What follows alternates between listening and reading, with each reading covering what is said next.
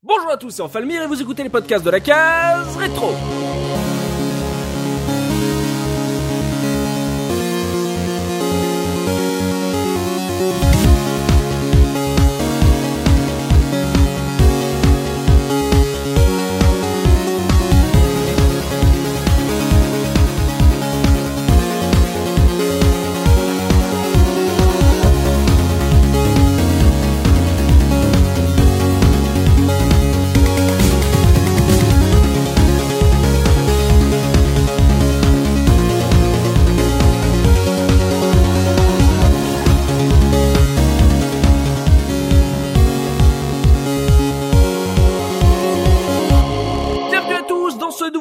Case rétro, votre podcast 100% rétro gaming. Et aujourd'hui, je suis accompagné de Dopamine. Comment ça, Dopa? Ça va très bien, salut à tous. Également accompagné de Zéphirin. Comment ça, Zéphi? Ah ben bonjour à toutes et à tous, ça va très bien et toi? Mais ça va, ça va bien. Je suis content de vous retrouver là. On, Ouais. on est encore une fois entre bonhommes là euh, depuis, euh, depuis quelques épisodes là. D'un ce coup, les les filles ont quitté le navire là. Je ne retrouve que des poilus. Ça me ça me fait bizarre. Mais euh, en, en plus, je parle de poilus. Tiens, voilà. Belle transition, Lord Dinosaure, voilà, il est encore avec nous, Tosmo, comment ça va Tosmo? Bah écoute, on fait aller tranquillement. On fait aller tranquillement. Et ça, on va te mettre un peu de speed là avec notre sujet d'aujourd'hui. Tu vas voir, tu vas, tu vas t'attacher, euh, accrocher à ton siège et nous Ah, allons. c'était quand j'étais jeune, mais bon, ça fait encore ça.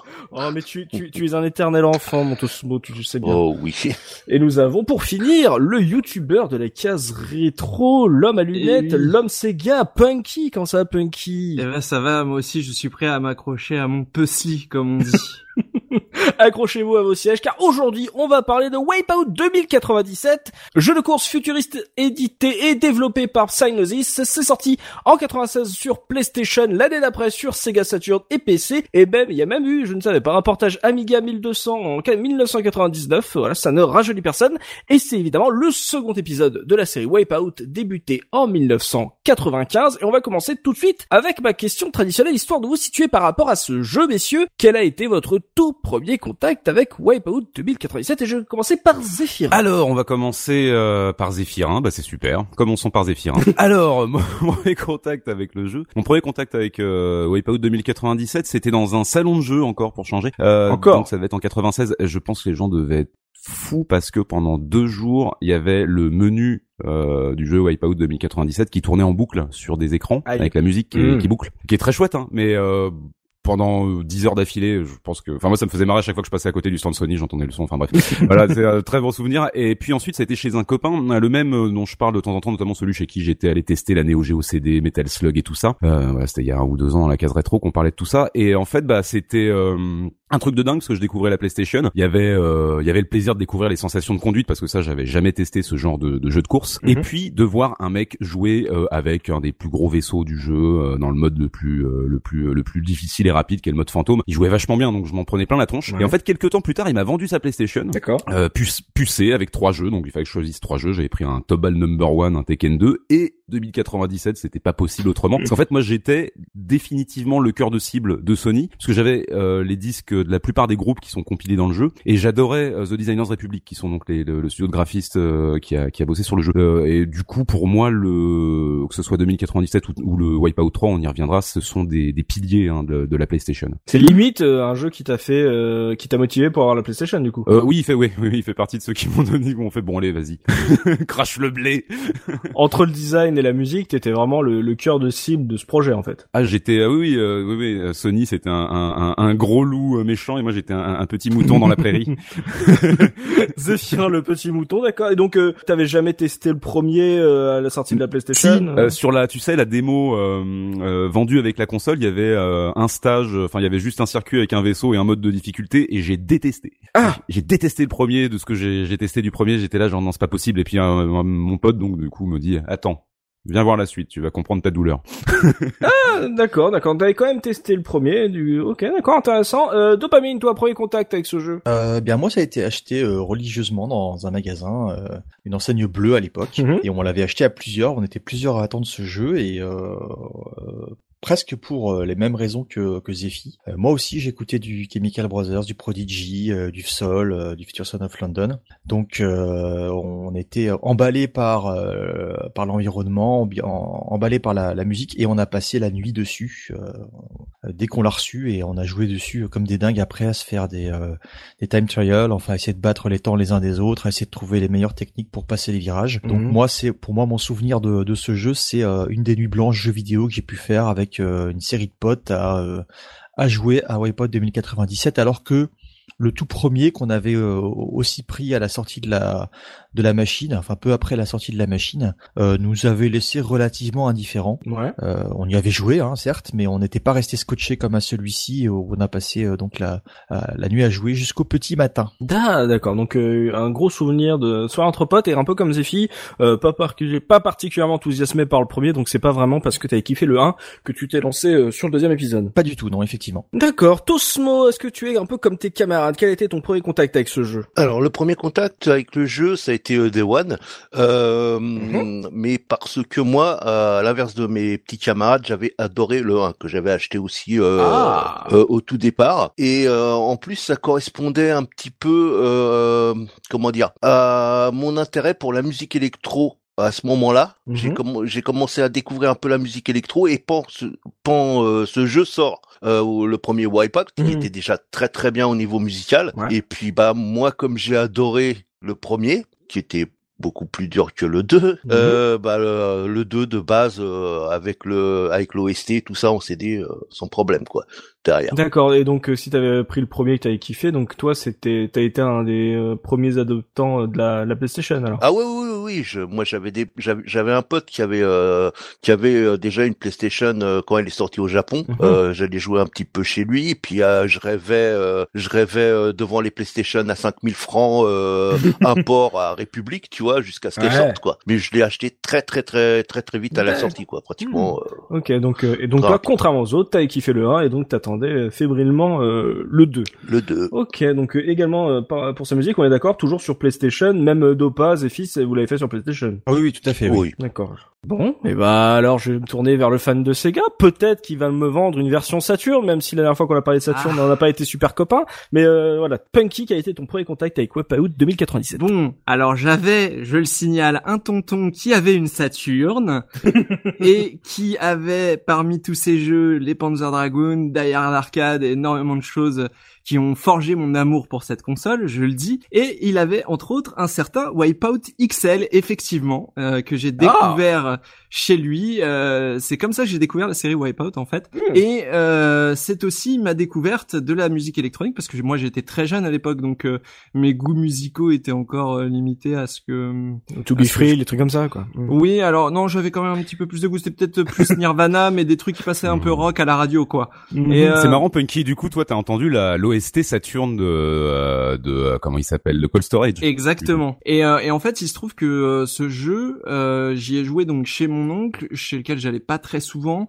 Et euh, c'est pas c'est pas un jeu que je sortais énormément. Et Mhm. en fait, euh, je suis pas tombé en amour tout de suite pour Wipeout parce qu'aujourd'hui j'aime beaucoup Wipeout, mais c'est venu après parce que euh, ce jeu quand j'y avais joué, il me rappelait quelque chose et je savais pas quoi. Mhm. Et j'étais là, j'étais, ça me rappelait, je suis sûr soit d'y avoir joué, ça- soit d'avoir vu quelqu'un y jouer. Et dès, dès, dès les moments où j'ai pas posé les mains euh, pour la première fois dessus, ça me rappelait quelque chose. Et je vais pas vous dire tout de suite ce que ça me rappelait, parce que finalement j'ai réussi à retrouver ce que ça me rappelait. On en parlera dans les anecdotes euh, un petit peu plus tard euh, dans l'émission. Mais voilà, euh, ça me rappelait quelque chose. Et finalement, quand j'ai réussi à, à retrouver ce que ça me rappelait, j'y ai rejoué cette fois-ci sur PlayStation. Et donc Mhm. j'ai aussi découvert euh, que l'OST de la version PlayStation était composé de choses que bah, j'écoutais euh, à ce moment-là, euh, type Orbital, Underworld, euh, tous les trucs, les Prodigy, etc. Et du coup, ça me, bah, je suis tombé euh, dedans, quoi. J'étais là, ah, c'est c'est trop la, c'est trop le, le genre de jeu que j'aime, avec le style de musique que j'aime, avec le genre de délire graphique que j'aime.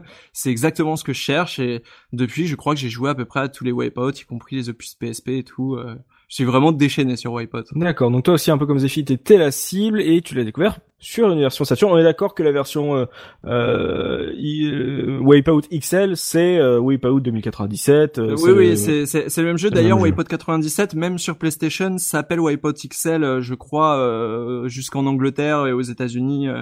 Euh, Euh, il- je crois qu'il a ce nom-là euh, en dehors de, de l'Europe en fait. Ok. Ouais, je- ouais, au Japon aussi, effectivement. Au Japon aussi, voilà. Donc euh, euh, et euh, par contre, je précise que j'ai plus joué du coup à la version Saturn. J'ai beaucoup plus de souvenirs de la version Saturn parce que j'étais un peu plus vieux. euh, Ah, j'y c'est cool. Tu vas pouvoir nous parler de ça. Cool, c'est ça, voilà, la fameuse euh, 3D de la version Saturn. Euh, du coup, euh, ouais, il a une anecdote, il nous tease, voilà, euh, oh là là, le, le clickbait du YouTuber, restez jusqu'à la fin, voilà, euh, pour le, le watch time. L'anecdote va vous surprendre. L'anecdote va vous, septième anecdote va vous surprendre. Bon bah au moins on aura une, on pourra parler un peu aussi également donc de la version euh, Saturn. Personne ne l'a fait sur Amiga, je suis déçu. Voilà, il n'y a pas de de, de vrai de vrai. euh, En même temps, même- euh, 99 sur Je Amiga. savais même pas qu'il était sorti sur Amiga Amiga. 1200. Ouais, mais il y avait plus beaucoup de Il monde très, sur, très beau. euh, sur, euh, sur Amiga en 99 à part les hardcore. hein. Il, il est, il est magnifique le jeu. Ah si je bah oui, ça- Il est pas sorti sur 3DO, euh, par Non. curiosité. Non, non, non, D'accord. non. Sur Mac, Ah. euh, sur Mac en 2002, je Et crois, sur et donc PC euh, aussi. 99 Il est l'Amiga. sorti sur PC. Oui, Hmm. Ok. Hmm. absolument. Ouais, ouais, sur PC, ouais. Ouais, non, mais tu sens que sur Amiga 1200, c'est vraiment le défi de Psygnosis, genre, si, si, on peut le faire tourner, Ah, et, t'inquiète et pas. il est super joli, super joli. Ouais, c'est vraiment un défi technique euh, type euh, Psygnosis. Donc on- voilà, on a de la PlayStation, on a des fans de musique, on a eu un fan, on a un seul fan presque euh, du 1, donc il y a deux qui ont pas aimé le 1. On a une petite version Saturn, donc voilà, on aura un petit mix comme ça euh, pour vous parler de de cet épisode. On va se remettre maintenant dans le contexte de la sortie du jeu avec la une du mois. Tosmo, quelle était l'actu gaming à la sortie de ce jeu de course futuriste? Alors moi je vous ai je vous ai choisi euh, le jeu iPad 57 de d'octobre 96. Mhm. Alors euh, sur la couve on peut voir un énorme Sengoku de Dragon Ball GT. Ah, dieu, fait- une couverture Dragon Ball, Ah, incroyable. Ouais, bah oui. hein. C'était une tous les trois mois ou deux. Bref. Euh, donc en fait, euh, en gros, je vais rassurer Dopa, euh, le seul truc de show euh, sur la couve, c'est euh, c'est juste euh, la date et la sortie euh, de la N64. Pourquoi ça me rassurerait? On va dire par rapport à certaines couves euh, de l'époque, elle est très très euh, très sage. C'est vrai. Il y a même un petit truc euh, Nicky Larson, mais euh, ça va. Oui, oui, oui. Ça va, il y a pas grand chose, quoi, tout ça, machin. Et donc euh, bon bah il y a pas mal de, de trucs. Euh, ce qu'on peut rem- remarquer déjà, c'est Street Fighter enfin en 3D.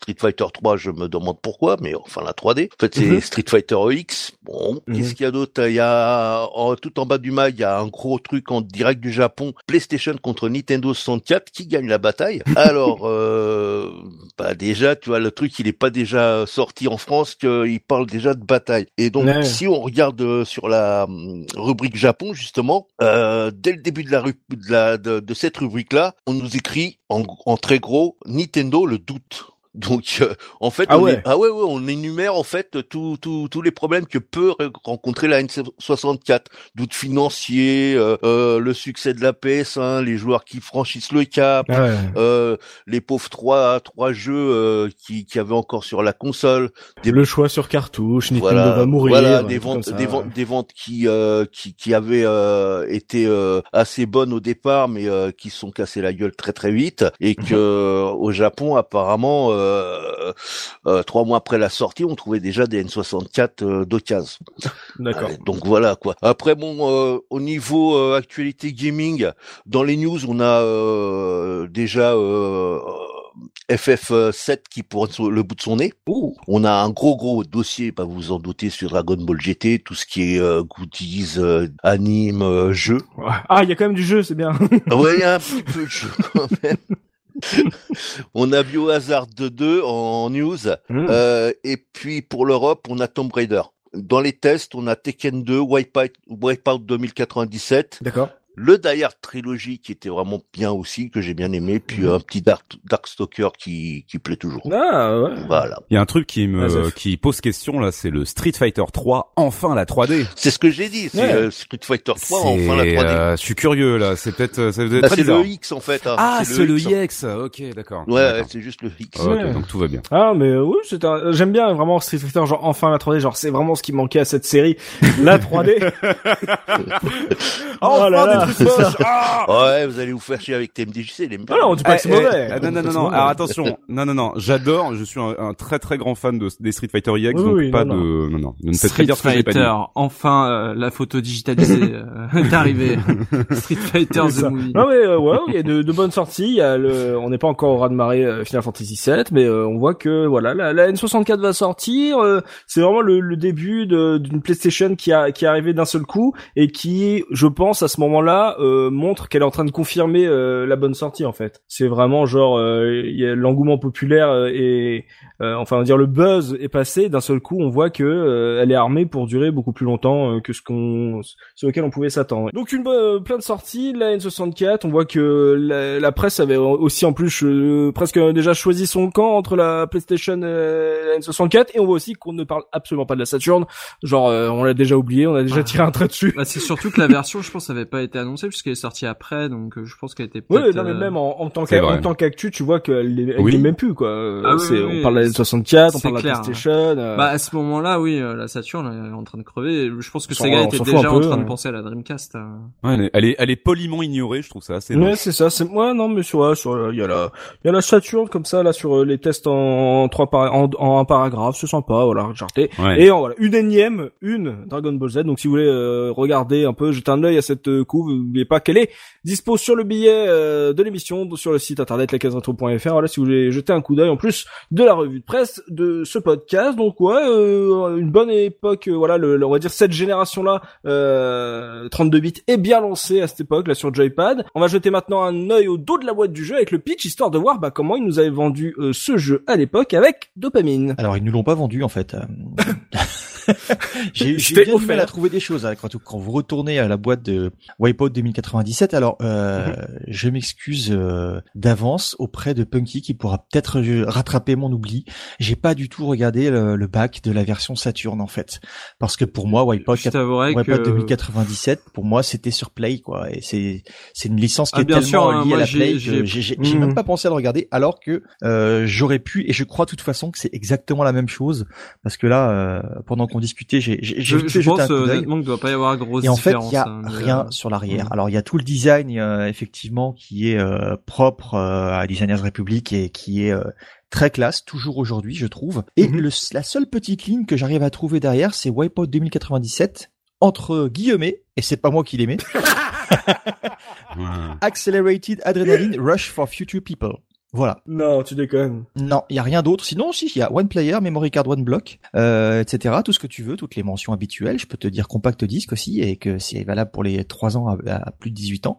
Et sinon, il y a rien. Il y a quelques photos, évidemment, sur l'arrière. T'as six photos que tu Mhm. vois du jeu, qui est surtout impressionnant par son animation. Donc, c'est très utile d'avoir des photos. Si, c'est bien. Il rend bien. Il y a des couleurs qui pètent. Mhm. Il y a rien, si tu veux. Ouais, c'est vrai que le, le jeu, euh, même en screen, je le trouve euh, je- à l'époque, moi, je trouve qu'il avait quelque chose d'impressionnant. Enfin, euh, je, je pense qu'ils ont essayé de le vendre sur la, la perf technique en fait, donc. euh, Bah, en fait, ils l'ont, ils l'ont, ouais. euh, Le design de la boîte est très attirant, mais il y a aucun texte et c'est peut-être pour ça finalement que c'est attirant parce que c'est un peu mystérieux. C'était pas une façon forcément euh, justement euh, orthodoxe à l'époque pour vendre un jeu Mhm.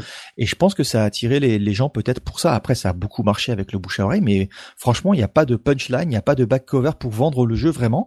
Ça te le vend vraiment, ça te le vend sur une ambiance, sur un design Oui, c'est ça. euh, un petit peu futuriste japonais comme ça, je trouve. C'est euh, C'est exactement ça, mais le choix des encres, il est totalement inédit là pour de la PlayStation, cette espèce de, de gris bleu métallisé avec euh, le rose fluo, le orange foncé, c'est tout bizarre en fait comme choix. D'accord. Ah, le, le, le gris métallisé, c'est quelque chose qui correspond assez à certains jeux de, de cette époque. Ouais. Par contre, effectivement, le, le orange fluo, euh, les choix, les le rose, superpositions sont complètement dingues en fait. D'accord, on est plus ouais. sur une composition type euh, CD de musique électro en fait. Complètement. ouais, ou, c'est euh, ça. player, on est sur player. quelque chose qui graphiquement attire, Mhm. quoi. Ouais, ouais, Et pas ça. de texte justement. Ah bah c'est original, c'est super original du coup. euh, Mais c'est vrai que je, je- enfin j'ai jamais regardé la quatrième de couve, mais c'est vrai que ne serait-ce que dans le design de la l'artwork principal quoi, euh, c'est entre guillemets c'est pas comme ça qu'on vendait un jeu de course à l'époque en fait. Non, mais est euh, intéressant. non, mais et puis Mm. les, les, les designs n'ont pas été faits sur le coin d'une table, quoi. C'est des mecs qui ont planché Ouais, dessus. ouais. C'était pas des, c'était pas pas amateurs. un Alors là, ça c'est le T-Rex. Ah, Ah bah. Ça a pas été fait sur un mouchoir C'est entre ça. le Bah, il y a certains, il y a fromage et le certains jeux, tu sens clairement que ça a été fait. Voilà, bon. Et puis on met un texte pour expliquer le jeu, quoi. Là, par contre, euh, voilà. On comble ce qu'on n'a pas mis dans le jeu avec du texte, ça vous dérange pas? J'adore cette analyse. le, le jeu épuré. Ah bah du coup, euh, euh, ouais, c'est bah, c'est du coup tu peux pas, te- tu peux pas te moquer, il y a pas de texte, t'es ouais, Non, bah, tu voilà, peux pas. Rien. c'est Konamura. Bah du coup, euh, pour ceux qui ne savent pas ce qu'est euh, Wipeout 2097, qui découvrent la boîte du jeu, etc. Ils ont des images, ça peut les intriguer, mais en tout cas, euh, c'est vraiment pas, tu vas pas dire ah tiens ça, ça m'intéresse, t'as vu ce qu'ils ont marqué? Non non non non, c'est, on n'est pas sur ce sur ce type de dossier là. Euh, non non, next, bah du coup, euh, Dopamine va avoir fort à faire pour nous expliquer justement l'univers de la série et ce qui est, euh, on va dire, euh, inhérent à cet épisode-là, au 2097, les différences avec euh, le premier opus, comment le, dans quel univers on va, on va se plonger, s'il y a, s'il y a des personnages marquants ou s'il y a même une trame, je ne sais pas. Moi qui ne connais absolument pas cette série, bon bah, on va pouvoir se lancer dans le gros du débat et on se retrouve tout de suite après ça.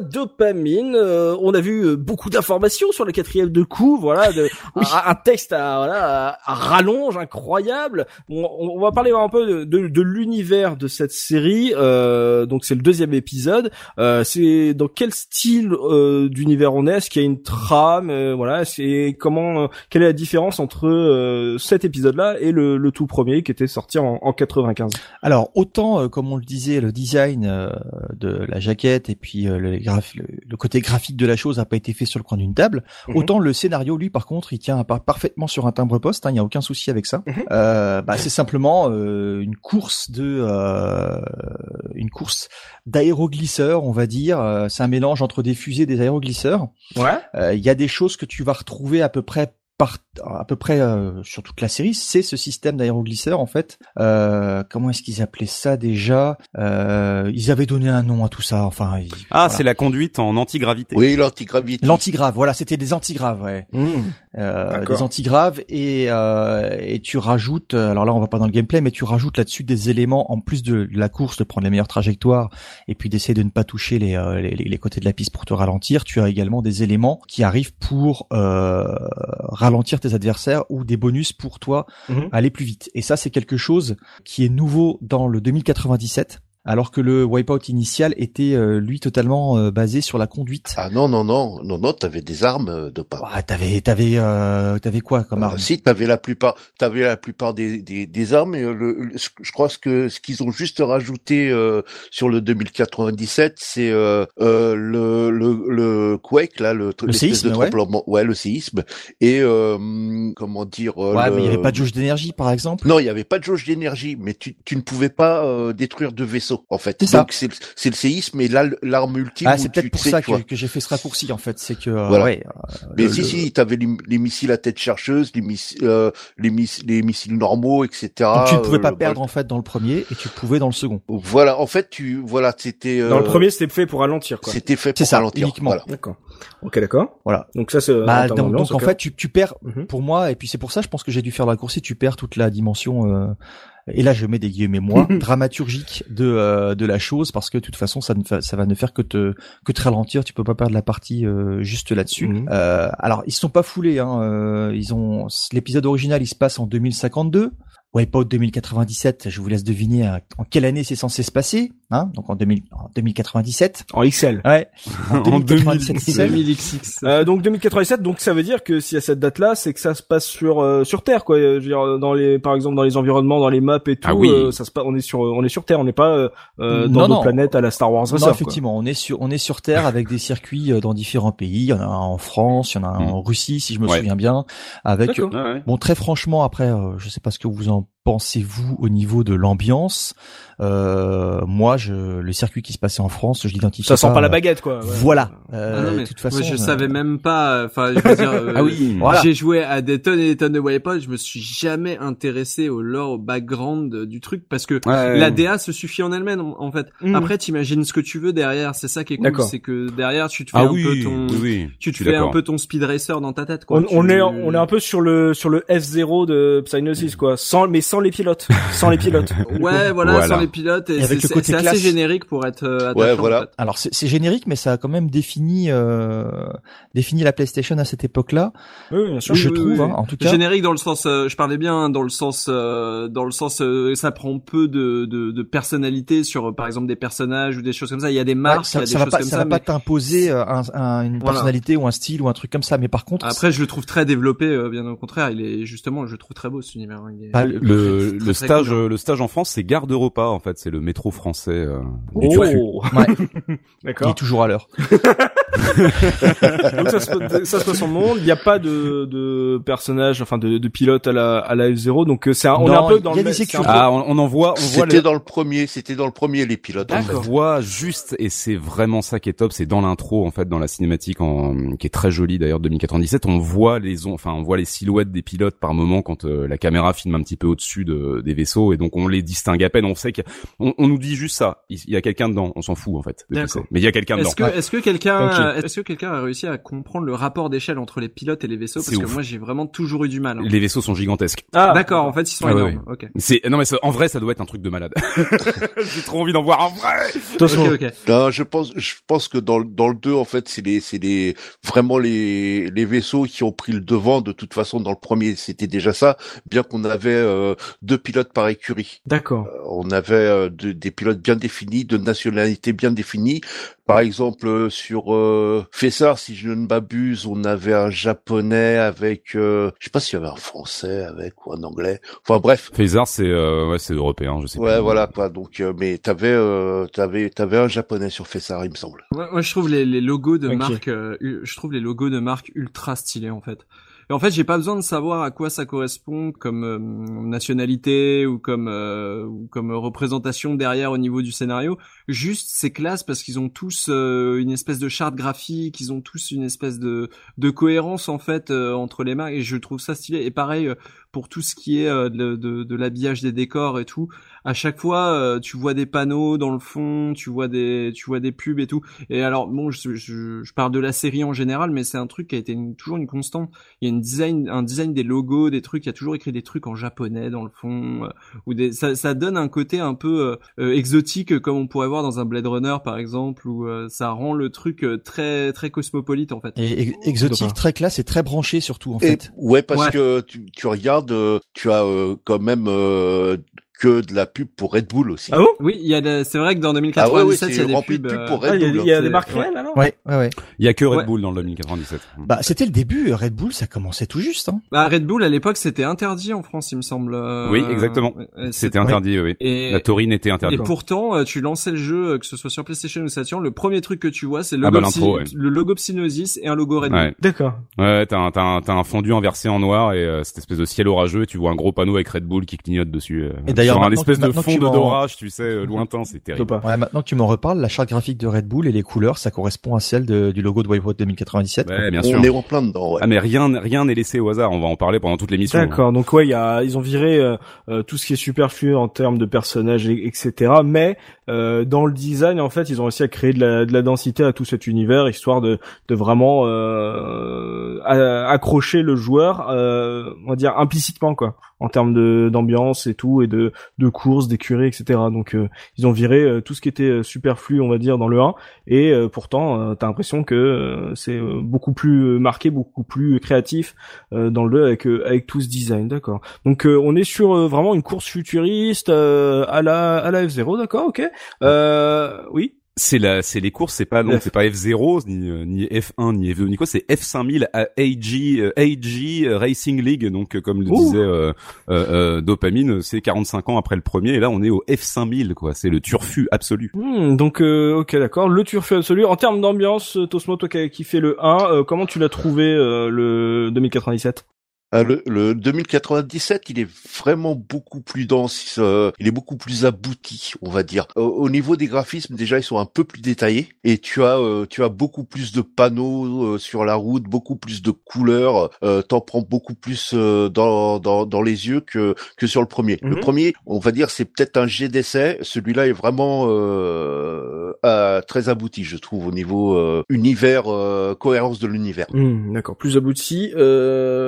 Zéphirin, toi, t'en as pensé quoi justement de l'ambiance du jeu? Alors euh, ça c'est un truc dont je vais parler donc euh, tout au, tout au long de l'émission je pense c'est la cohérence globale euh, que je trouve incroyable mais à Mhm. tous les niveaux en fait. C'est euh, si tu veux en fait c'est un univers qui est souligné euh, par un design en 3D euh, dopamine l'a dit qui est franchement réussi, 2D donc on a on a rapidement évoqué tout à l'heure euh, tout à l'heure The Designers Republic qui est euh, un groupe de graphistes spécialisés dans la culture électro-anglaise Mhm. et tu ajoutes à ça une bande son adéquate à mon sens avec euh, avec Wipeout 3 c'est la palme en matière de direction artistique globale sur PlayStation. C'est-à-dire qu'en fait, c'est vraiment les bonnes personnes au bon poste. Ça arrive jamais un truc comme ça.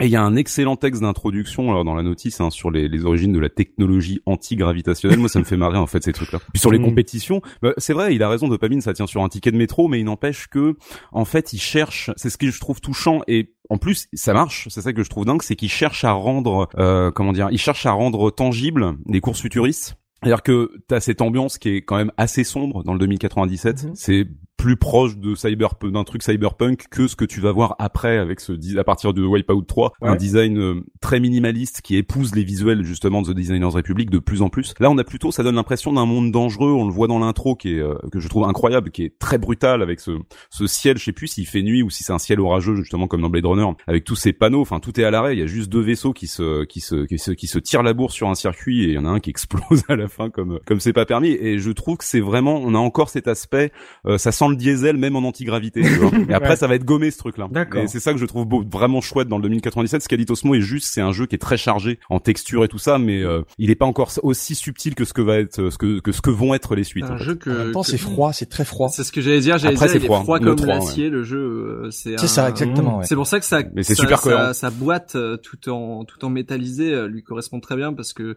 euh, c'est Ouais, ouais. typiquement le genre d'ambiance qu'on ça retrouve. sent le chrome Ouais, c'est ça. Et puis euh, presque une ambiance post-apo, tu vois. C'est euh, mais ouais euh, carrément tout ouais. est froid, même les, les voix quand tu prends les armes et tout, c'est c'est des voix robotisées, très très monocordes, etc. C'est il y a ouais, il y a il y a un petit quelque chose dans cet univers Ah, qui est. tu sens un monde urbain assez hostile et violent ouais, y a, euh, Et ça correspond, euh, ça correspond parfaitement. On en reparlera encore tout à l'heure à la musique. Je veux dire, ça match. ah ouais Enfin, c'est, si, si la musique devait être euh, mise à plat ou mise en 3D plutôt dans le jeu, elle ressemblerait Ouais. à ça, quoi. Et c'est, c'est ça qui est, Ouais, qui ouais. est totalement dingue, mais qui correspond vraiment à l'univers de la série et qui, qui définit cet univers. Zef, euh, peut-être que toi ça va te Ouais. peut-être te parler. Euh, et, et Oui. aux autres aussi, mais plus particulièrement à toi parce que je pense que tu connais. Je l'intro me fait beaucoup penser en termes d'ambiance et tout à ce qu'on peut voir dans le dans le film Rollerball euh, des années 70. Il y a, il y a cet en fait, aspect, c'est très euh, simple. Il y a cet aspect un peu froid, tu vois, acier. Euh, ah bien sûr avec C'est, Enfin, euh. Alors c'est une piste qui est, un- ouais, c'est une piste qui est assez spéciale. En fait, l'intro c'est un extrait euh, d'un morceau qui s'appelle Earth Killing de The Future Son of London, qui est sur un album qui est magnifique, qui s'appelle Dead Cities, qui est sorti en Mhm. 96, euh, et qui est vraiment une ambiance, bah Dead Cities quoi. C'est une ambiance post-apocalyptique, euh, très chaleureuse et en même temps vraiment, oui, t'as l'impression de traverser des villes fantômes. Et euh, Earth Killing, c'est un morceau super nerveux et dans l'intro effectivement, elle est pas dans le jeu. C'est juste un bout de Earth Killing qui est, qui est, euh, qui est édité quoi pour le pour l'intro du jeu. Ils ont trois pistes, hein, on y reviendra. Future Son of London, ils ont trois pistes sur ce jeu-là et ils marquent vraiment l'ambiance du jeu euh, au fer rouge. ouais. Donc une ambiance euh, apparemment beaucoup plus réussie euh, que dans le premier et par contre qui, Oh oui. et qui euh, a son identité propre euh, à partir de à partir du moment où la série euh, va plus dans le design justement euh, épuré juste et du coup euh, il a un petit côté on va dire unique à l'intérieur de, de la série pour en tout cas dans dans la mise en place de Ouais. enfin la mise en avant de son univers et euh, et du tout ce qui va être justement euh, gra- graphisme texture etc donc il y a plus un côté un petit peu plus métal un peu plus euh, brut de pomme euh, pour cet univers. Ok bah Ça donne envie de voilà de, de voir euh, voilà comment ça joue. On va pouvoir, je pense, sur un jeu de course passer directement au gameplay. Je pense qu'on a envie de, de savoir comment ça se joue, de savoir comment vous vous y jouiez, euh, quelles étaient les, les features euh, importantes, euh, quelles étaient justement les différences entre le cet épisode et le, le le tout premier. Donc on va rentrer dans dans le cœur du gameplay avec Tosmo. C'est donc jeu de course anti-gravité. Comment ça se joue J'ai entendu trajectoire, j'ai entendu qu'il y avait des armes, j'ai entendu qu'on pouvait défoncer la bouche de de ses concurrents. Comment il se joue Bah alors, euh, bah donc euh, euh, comme comme euh, comme tu dis, c'est anti-gravité, mais le truc c'est que bah du coup, on est un peu euh, comme si on était sur coussin d'air, donc on a pas mal d'inertie sur les vaisseaux, beaucoup moins, beaucoup moins que sur le premier, D'accord. parce que le premier ça ça c'est Ça savonne ça savonne, hein. Donc et il est un peu plus permissif que, enfin, il est euh, moins permissif que le que le premier, parce que sur le premier, il suffisait que tu touches un peu le rebord, même même si tu le frottais, Mhm. tu arrêtais pratiquement. D'accord. Alors que là, tu peux, tu peux frotter le rebord, il n'y a pas de problème.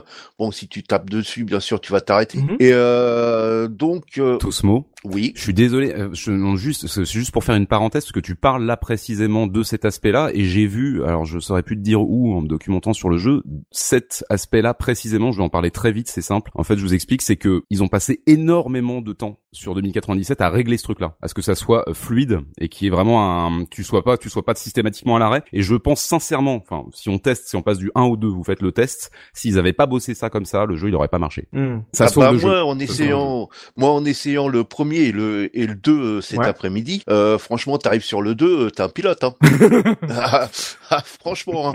mais euh, C'est super important. mais oui, oui, oui, c'est c'est beaucoup plus en Euh, fait. ton euh, accélération n'est pas cassée quand tu touches le bord. Si, mais ça dépend en fait. Il y a une progression. Tu euh, te la prends en plein, mais tu peux, tu peux frotter les bords. D'ailleurs, t'as un bruit de de de, de raclement quand tu quand tu frottes les bords. D'accord. mais- Le glissière, ok. Voilà, c'est c'est assez bien. Et la physique est bien étudiée là-dessus, c'est-à-dire qu'il y a vraiment une, il y a une fluidité euh, en fonction de comment tu te craches en fait. Voilà et, euh, et et même l'inertie est beaucoup beaucoup moindre, donc euh, tu peux déjà commencer à à négocier des virages beaucoup plus euh, comment dire serrés parce que sur le premier euh, un virage serré c'était super chaud parce que tu avais tendance à justement à partir sur le côté Mhm. euh, avec cette, euh, cette cette inertie. Et euh, du coup bah il y a des armes. On est quoi sur un truc réaliste ou sur un truc à la Mario Kart? Ah non non, on n'est pas sur du Mario Kart, on est euh, on est beaucoup beaucoup plus sur du réaliste, enfin du réaliste, du futuriste. Va donc euh, de la de la roquette à, plasma et trucs comme ça quoi. Voilà, on a du plasma, on a du de la roquette à tête chercheuse, on a du du, du missile, euh, etc. Genre de trucs. Un pulsion Euh, électromagnétique, euh, des trucs comme ça. Voilà, on a on a euh, la- une Oh, arme. je suis game designer, c'est incroyable. Ah ouais, qui, qui est trop fort. Hein. Il y avait la sensu déjà à cette époque-là qui ralentissait le- les gens. euh, Non non non non non Il n'y avait pas encore la, la, la sensu dans celui-là. non non, tu as pas Ah, la mais il y a déjà censure pas mal d'armes hein, dans le Tu 2. as, il y a, il y a déjà pas mal, euh, pas mal de choses. Et euh, la différence par rapport au premier, c'est que déjà là, tu as une jauge énergie, Ouais. et donc ton, ton, ton vaisseau peut être détruit. Mais à, ch- à chaque, euh, à chaque circuit, tu as une zone euh, De recharge à la zone- zéro quoi. de recharge pour recharger ta barre, qui est sur le côté. faut quand même bien la négocier sur certains circuits. C'est comme F0 là avec le côté genre euh, en gros c'est euh, par induction quoi. Ouais. Ouais, c'est ça. Ouais. D'accord. C'est en fait. Et tu perds du temps. Voilà, Ouais, tu perds, Oui, oui. tu perds un peu de temps. En fait, euh, le. C'est très emmerdant ça dans le jeu. Quand, euh, la Non, façon dont ils ont fait évoluer Bah, ça, c'est non, génial en fait, dans le 3. Le, le, le truc, moi, moi, moi, ce que je faisais souvent, c'est que je me gardais l'autopilote parce que tu as un autopilote Ah bon? et euh, pendant quelques secondes, et je me gardais l'autopilote quand j'arrivais euh, pas loin de la zone À d'énergie. quoi ça Pas mal, sert pas mal. L'autopilote? bah, en fait, il pilote, il pilote tout seul vaisseau. en fait, c'est un, c'est un bonus. Donc que il fait un trajet parfait. Bah, il fait un trajet parfait. Ah. pendant trois secondes. Le problème, c'est faut pas l'utiliser un peu n'importe comment parce que euh, le truc, c'est que si tu l'enclenches à un certain moment, il va se dés- désenclencher. On va dire s'il se désenclenche en plein milieu d'un virage, t'as intérêt à avoir anticipé quoi, si tu vois ce que je veux dire. Ah ouais, ouais. C'est le D'accord. pire qui peut Ah t'arriver. ouais. D'accord, C'est complètement dans la merde à Ouais. ce moment-là. Donc c'est pour ça que moi je le gardais pour les zones de recharge. D'accord, donc pratique quand t'as besoin d'allumer ta clope et tout comme ça aussi. hein. Euh, ah, autopilote Hop là euh, Sinon, les- armes, elles sont placées un peu à la Mario Kart, genre en ligne droite, ou c'est des objets qui sont, Non, euh, on va dire, en fait, euh, placés un peu aléatoirement? des- C'est des étoiles. Alors c'est c'est alé- aléatoire, pardon, mais C'est des perfide. étoiles qui sont placées sur la piste. Des étoiles, donc euh, tu sais pas ce que tu as chopé C'est des petites croix pas au dessus. sol, en fait. Voilà. Euh, pas des étoiles, euh, c'est non, ça ressemble pas à des étoiles. Oh, des croix. ouais, Enfin moi j'ai toujours vu ça comme une étoile. Euh, désolé. quand, quand tu dis une étoile, moi, je Non. non, joué à une étoile comme dans Super Oui, Mario et du coup, ça, je décroche.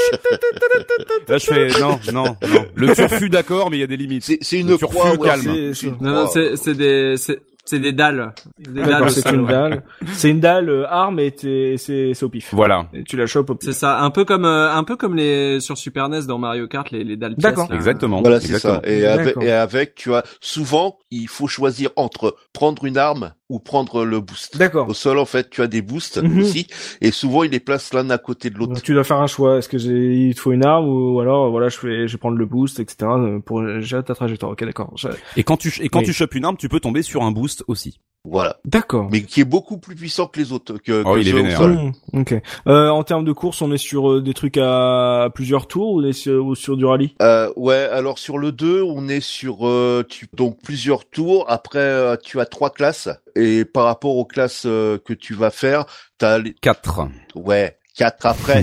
Parce que, en fait, t'as- déjà, il faut que tu deux au départ, hein, ou une, je sais pas. Non, trois. T'as trois classes en fait et euh, t'as deux courses par classe. Et plus tu montes dans les classes, plus les tours sont longs. Et le but, tu peux faire ça dans le dans l'ordre que tu veux D'accord. à n'importe quel moment. Et le but, c'est de d'avoir des d'avoir la médaille d'or pour pouvoir dé- débloquer la fameuse quatrième classe qui euh, te donne aussi accès euh, une fois que tu l'as gagné euh, au vaisseau ultime du jeu, le D'accord. Piranha. Et progressivement, tu débloques des circuits. Donc aussi. si vaisseau Voilà. ultime, ça veut dire que les vaisseaux n'ont pas les mêmes capacités. Il y a des genre des résistants, des rapides, Non, des non. agiles, des trucs comme ça. quoi. Voilà, c'est ça. En fait, tu as le, tu as l'écurie Fessard qui est la, qui est la, l'écurie la, la plus, on va dire, euh, équilibrée du jeu. Ouais. Et après, tu as euh, des écuries qui sont rapides mais moins euh, résistantes au, au choc et aux armes. Tu as des, des écuries qui tiennent mieux, mieux, mieux la route, on va dire entre guillemets. Ouais. Et puis voilà quoi. Donc Et, euh, et ce qui est cool en fait dans, dans la et c'est une constante dans la série, c'est que tu vois la tronche du vaisseau exactement euh, quelles sont ses capacités.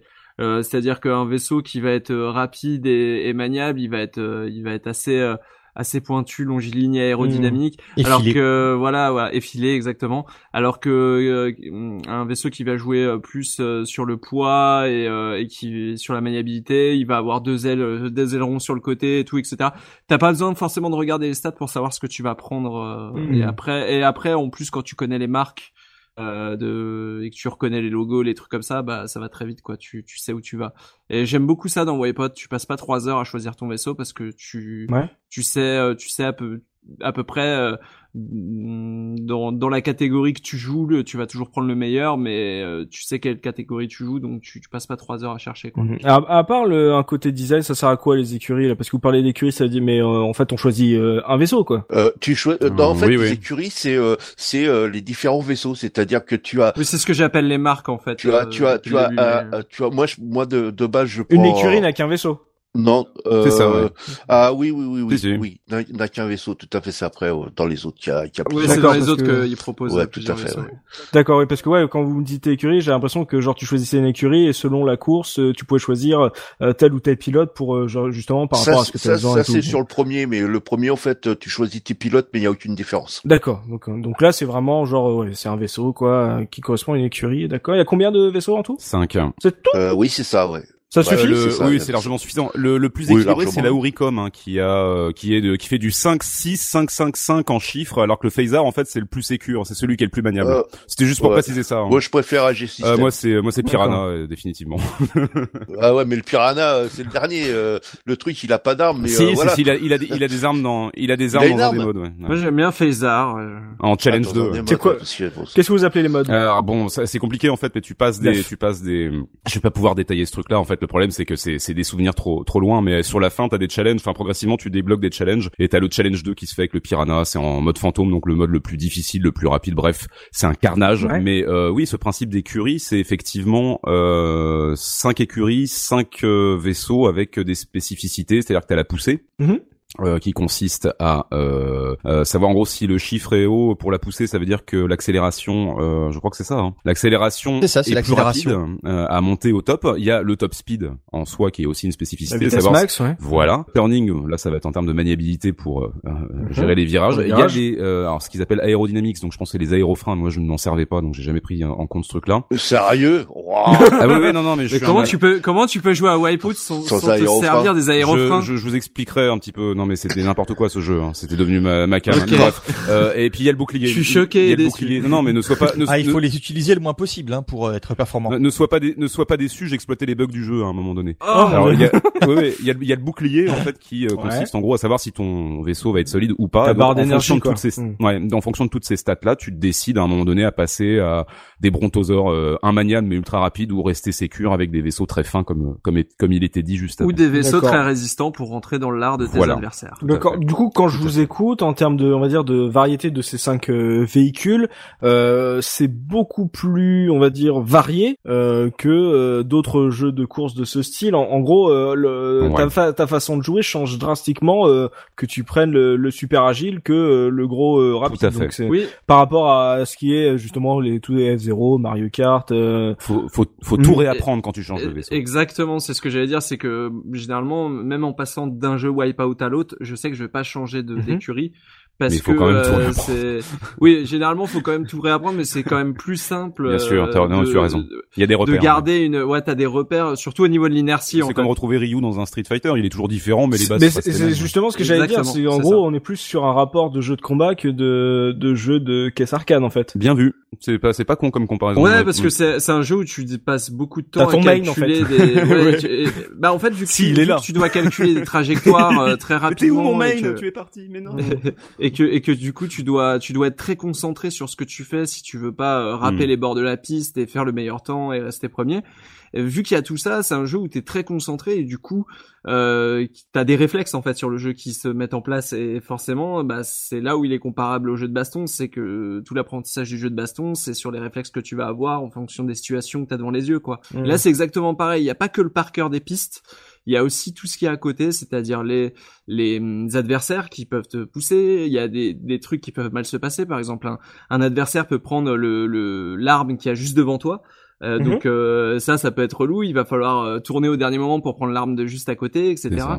Euh, Il y a plein plein de de, de Il y a beaucoup de variables que- effectivement Ouais, dans un. Tu, tu, il y a des moments franchement au bout de 15 secondes, tu fais reset, tu recommences, tu sais que c'est mort. Ouais, ouais, Parce il y que a tu des t'es courses. fait bourrer euh, dès le départ et t'es là genre bon bah oui mais non. Je vais passer la course à essayer de les rattraper, ça m'intéresse pas. Ça c'est pas intéressant exactement. D'accord. En Et fait, euh, les, les différents vaisseaux, c'est euh, en, en dehors du fait, tu, tu vas pas prendre les vaisseaux en fonction du circuit qui est en face de toi parce que tu peux t'en sortir avec tous les vaisseaux. Mm.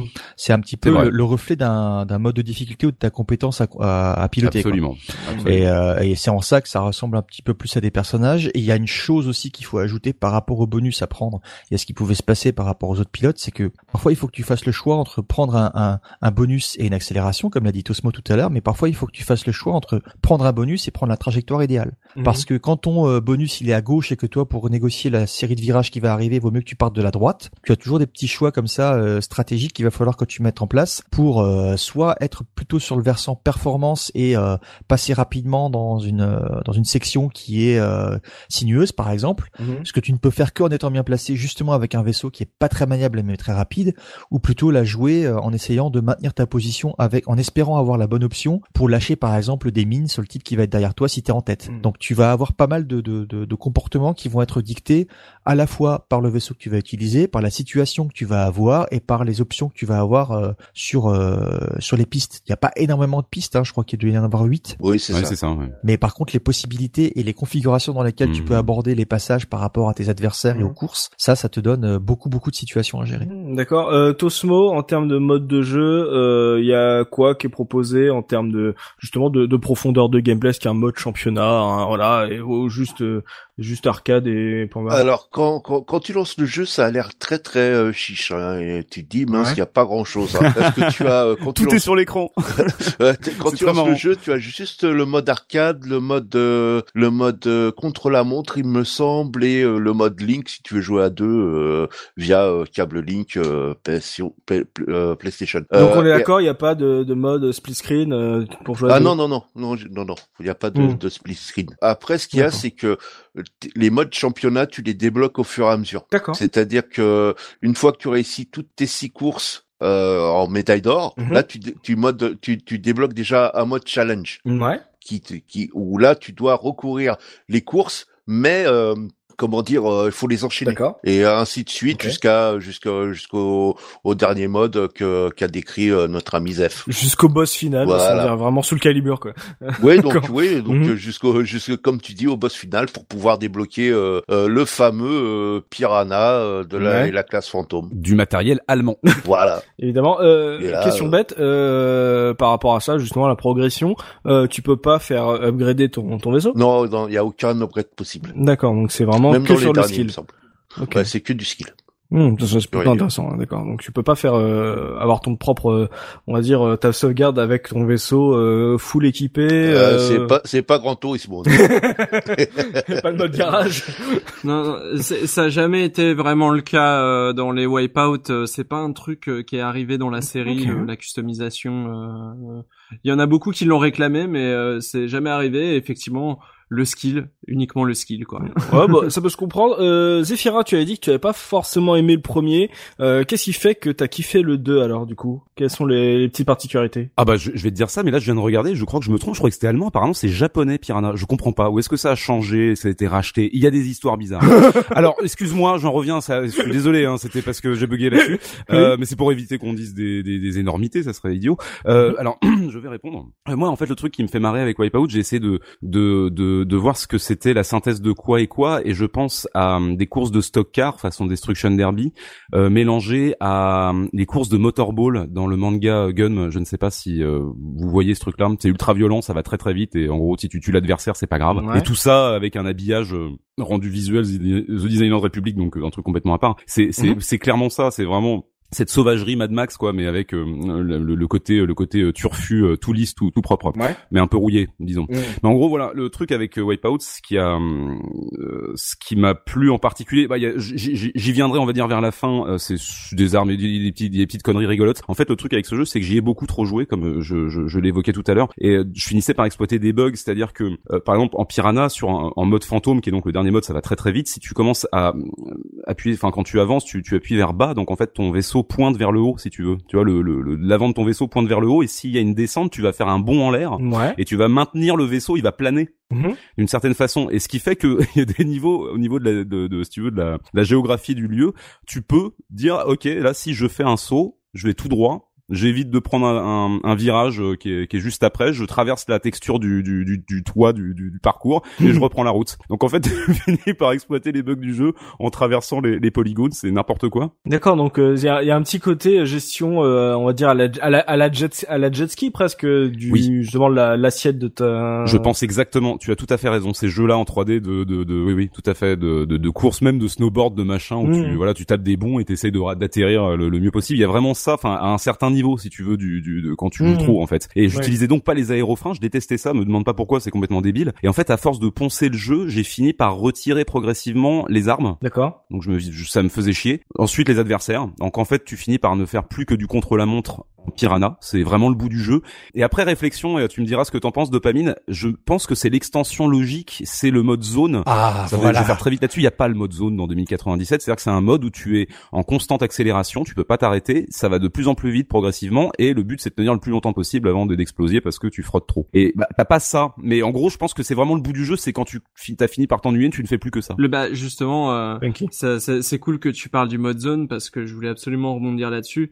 C'est euh, Je, je, je, te- je reprends après. euh, Ouais, ouais, euh, pas de souci, mais c'est genre le, le mode zone, c'est aussi de là que vient la fameuse euh, zone, ce qu'on appelle la zone, qui est ce, ce sentiment quand tu joues aux jeux vidéo, à un jeu euh, qui généralement est soit répétitif ou soit euh, soit demande une concentration assez assez sèche, on va dire, assez exigeante, euh, et que tu te retrouves à plus être dans tes pensées, à continuer à jouer, et le jeu se déroule devant tes yeux. euh, euh, que tu fasses rien en fait et tu ne perds pas. Et en fait jusqu'à ce que jusqu'à ce que tu te plantes tu vas rester dans une zone où tu peux euh, penser à tout et n'importe quoi à réfléchir euh, je sais pas à la vie, à, ou euh, ou tu vas manger ce euh, soir, des tâches euh. ménagères euh, du lendemain. C'est Voilà. très bizarre Et comme sensation. C'est c'est très très bizarre, mais euh, le, le nom en familier, alors c'est un nom scientifique, j'ai pas réussi à, à vous le re- retrouver. Il y avait un, Ah. un excellent article euh, écrit par Arnaud euh, d'un solide jeu vidéo et qui avait un blog à l'époque qui s'appelle euh, Press Start to Think et en fait cet article n'existe plus, le site est en ligne, mais il avait fait un article là-dessus pour expliquer euh, pour expliquer un petit peu d'où ça venait euh, médicalement parlant hein. Mhm.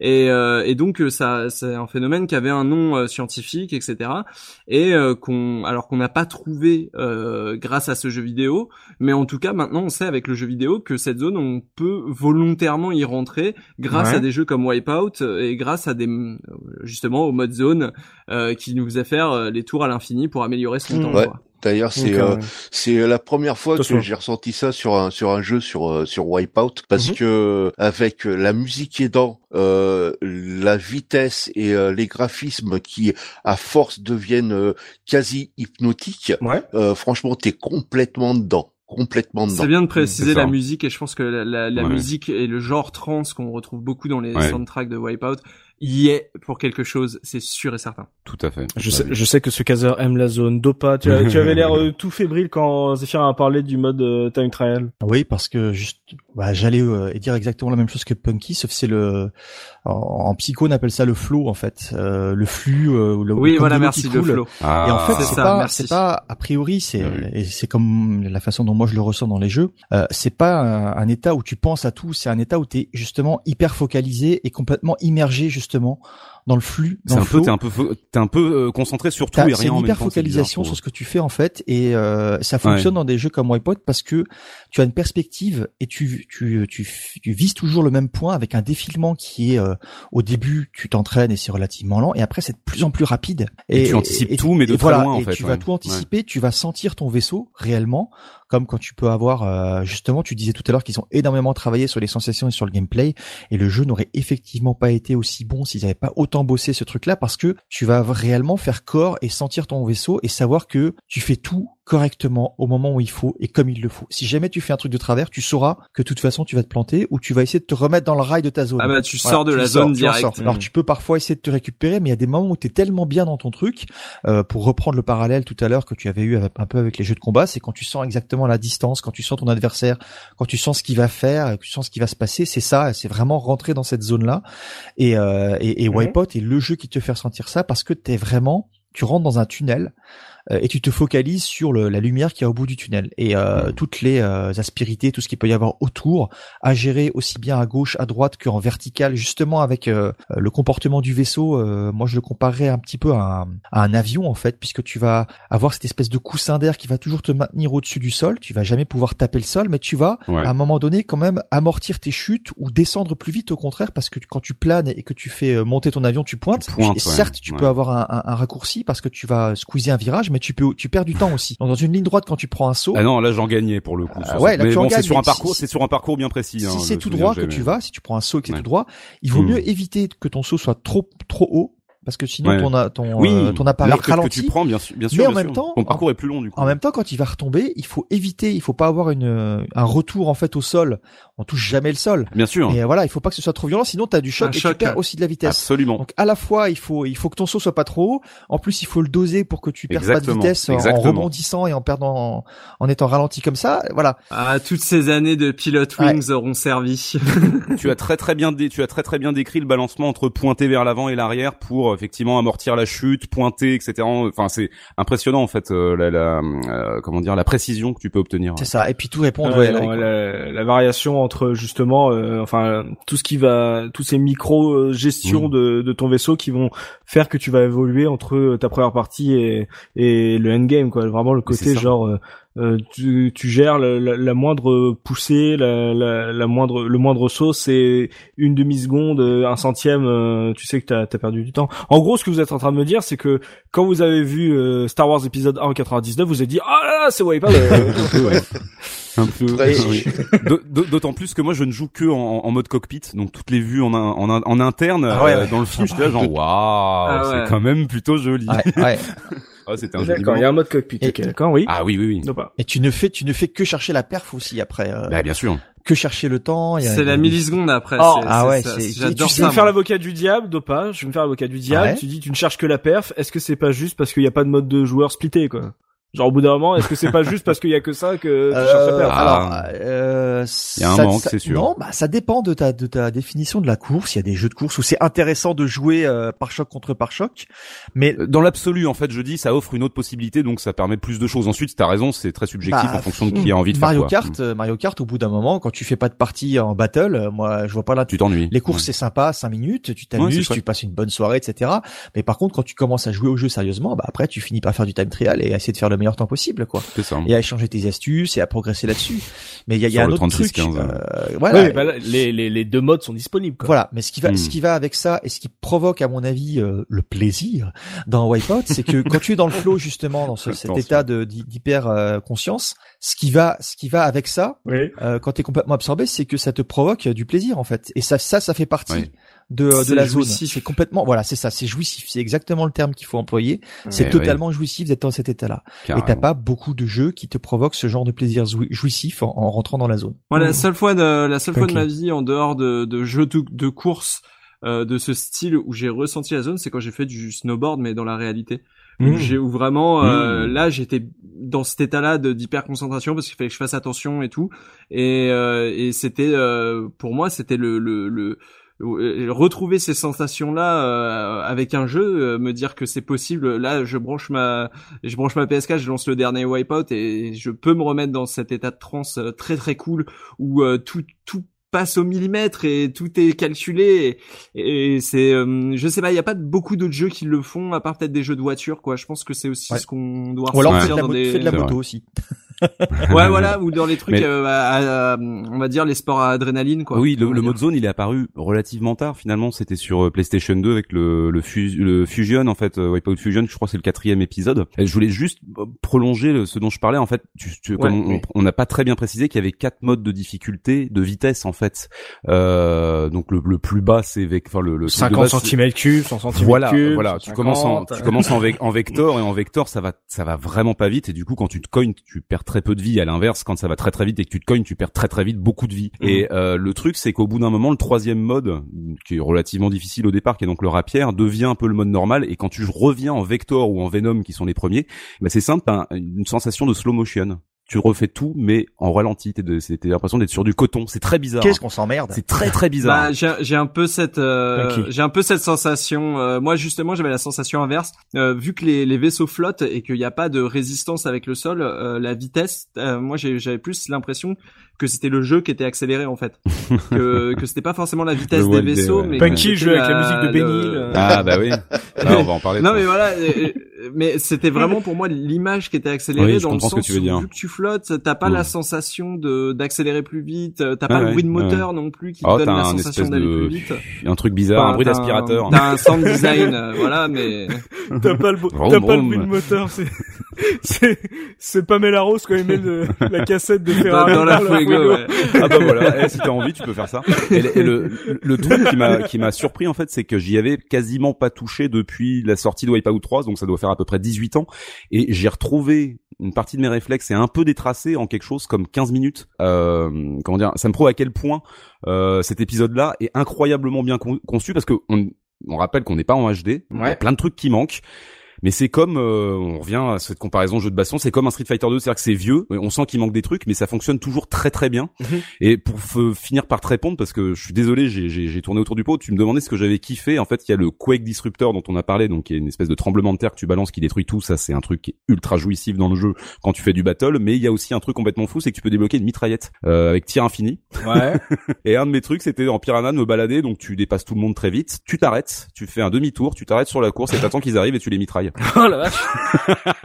Ça, c'était un de mes, c'était un de mes plaisirs vaches du jeu quand je m'ennuyais. Et voilà, c'est tout. C'est devenu un mode euh, sur la PS3, euh, t'as un mode comme ça. Exactement, c'est ce que j'allais dire. Ah, c'est ça en fait euh, euh, que ce soit la zone, euh, ce que tu parlais comme étant un bug, c'est-à-dire de faire monter le nez et tout. Non, euh, non, de traverser euh, les, de traverser oui, oui, les, oui, les, de- les ben, zones qui sont censées être solides, en fait. hein. Dans les versions PS3, de, la pierre, par exemple, tu vois.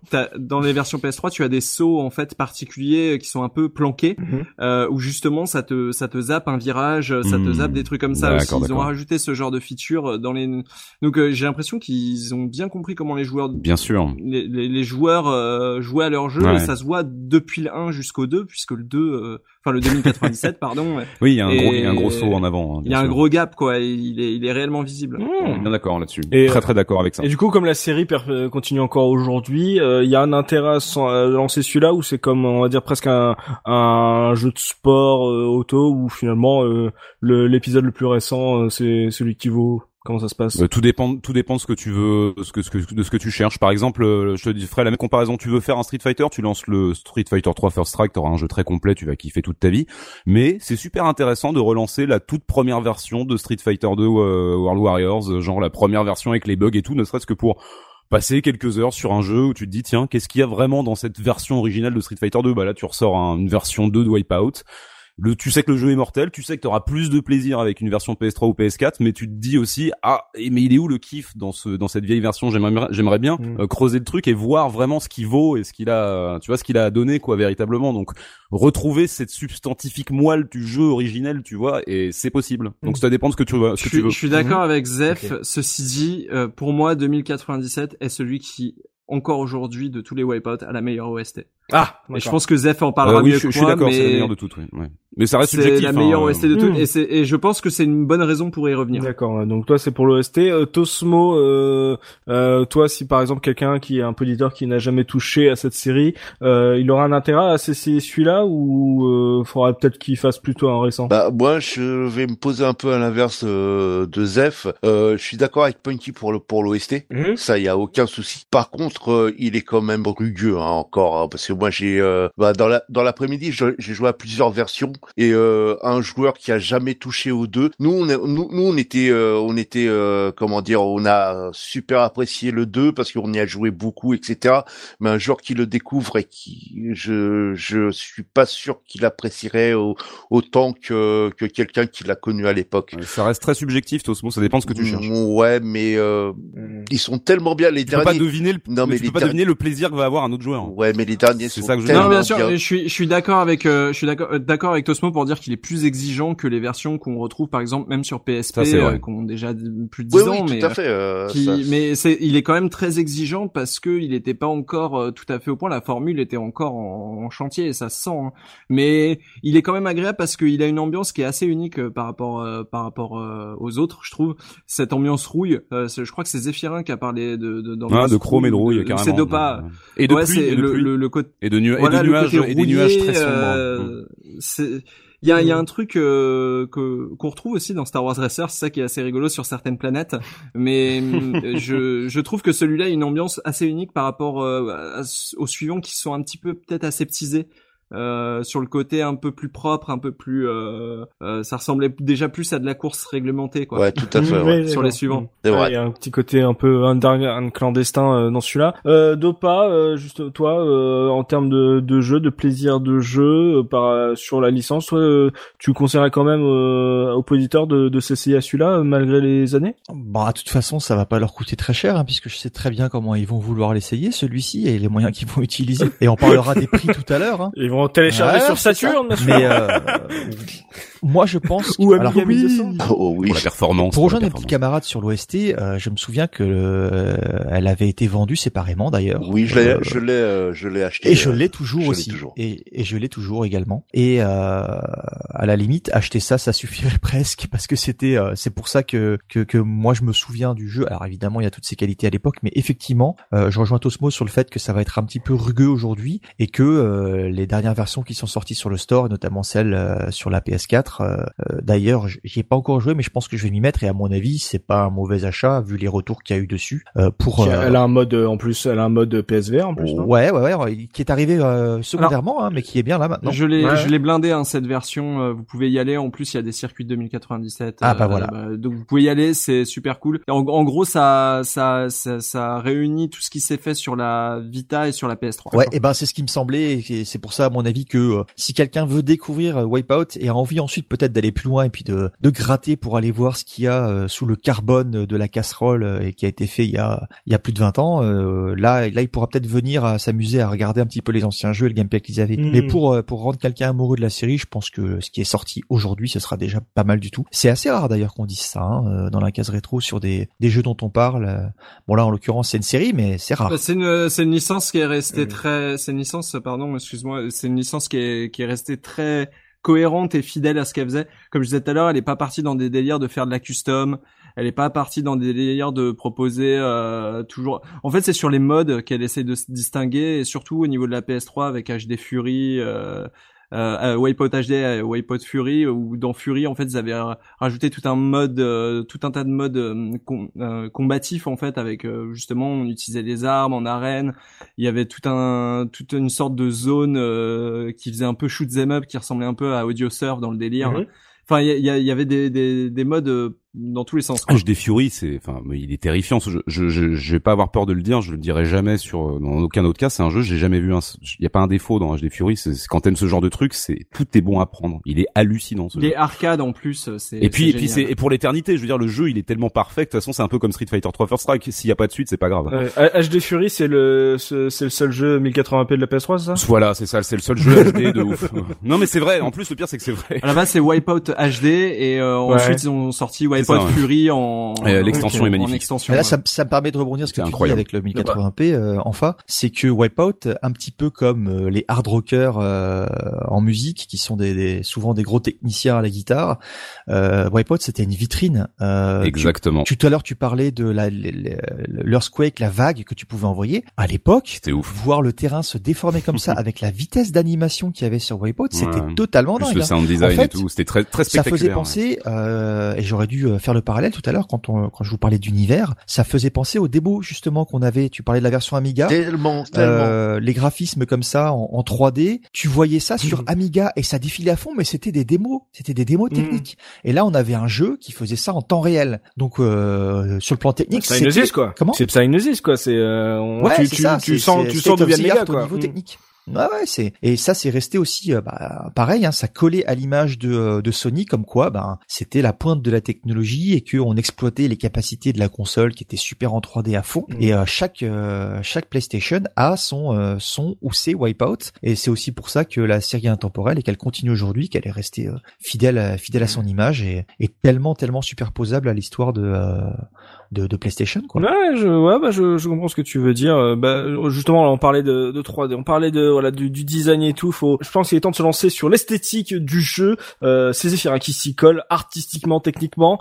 Euh, on a l'air de dire que c'est une grosse baffe euh, de tous côtés. Euh, comment tu l'as trouvé, toi, ce jeu, Zafi? Je l'ai trouvé démentiel. Je vais introduire euh, rapidement avec euh, le groupe de graphistes dont on parle régulièrement depuis le début de l'émission, donc The Designers Republic. C'est un studio de graphistes de Sheffield, en Angleterre, qui a été fondé en 1986, qui est aujourd'hui en grande partie fermé euh, depuis 2009. Enfin, en gros, il existe sous une autre forme, c'est un peu compliqué, on va pas entrer dans les détails. Mhm. Euh, sa spécialité, ça va être les pochettes de disques, euh, les caractères typographiques et les logos dans le domaine dans le domaine de l'industrie de la musique électronique. En gros. D'accord. En particulier entre euh, bah en fait dans les années 90 beaucoup avec notamment euh, des labels comme Warp Records des artistes comme FX Twin et Otecre c'est la fine fleur de l'électronique anglaise de l'époque. Mhm. et donc euh, il se caractérise par euh, un travail très minimaliste et comme l'a très bien précisé euh, Dopamine pas mal inspiré euh, par le graphisme et l'imagerie japonaise. Euh, ce qui donne du coup à l'époque avec du coup euh, on évoquait les encres étranges et fluo de la jaquette. Ils ne font que ça en fait. Ils utilisent des encres fluo super super violentes. Donc c'était très très frais à l'époque. Euh, très impressionnant en fait de voir ce genre de truc. Euh, en plus ça débordait de partout. Ils arrêtaient pas. Il y en avait, euh, quand tu quand t'achetais des disques t'en trouvais tout le temps en fait des visuels de,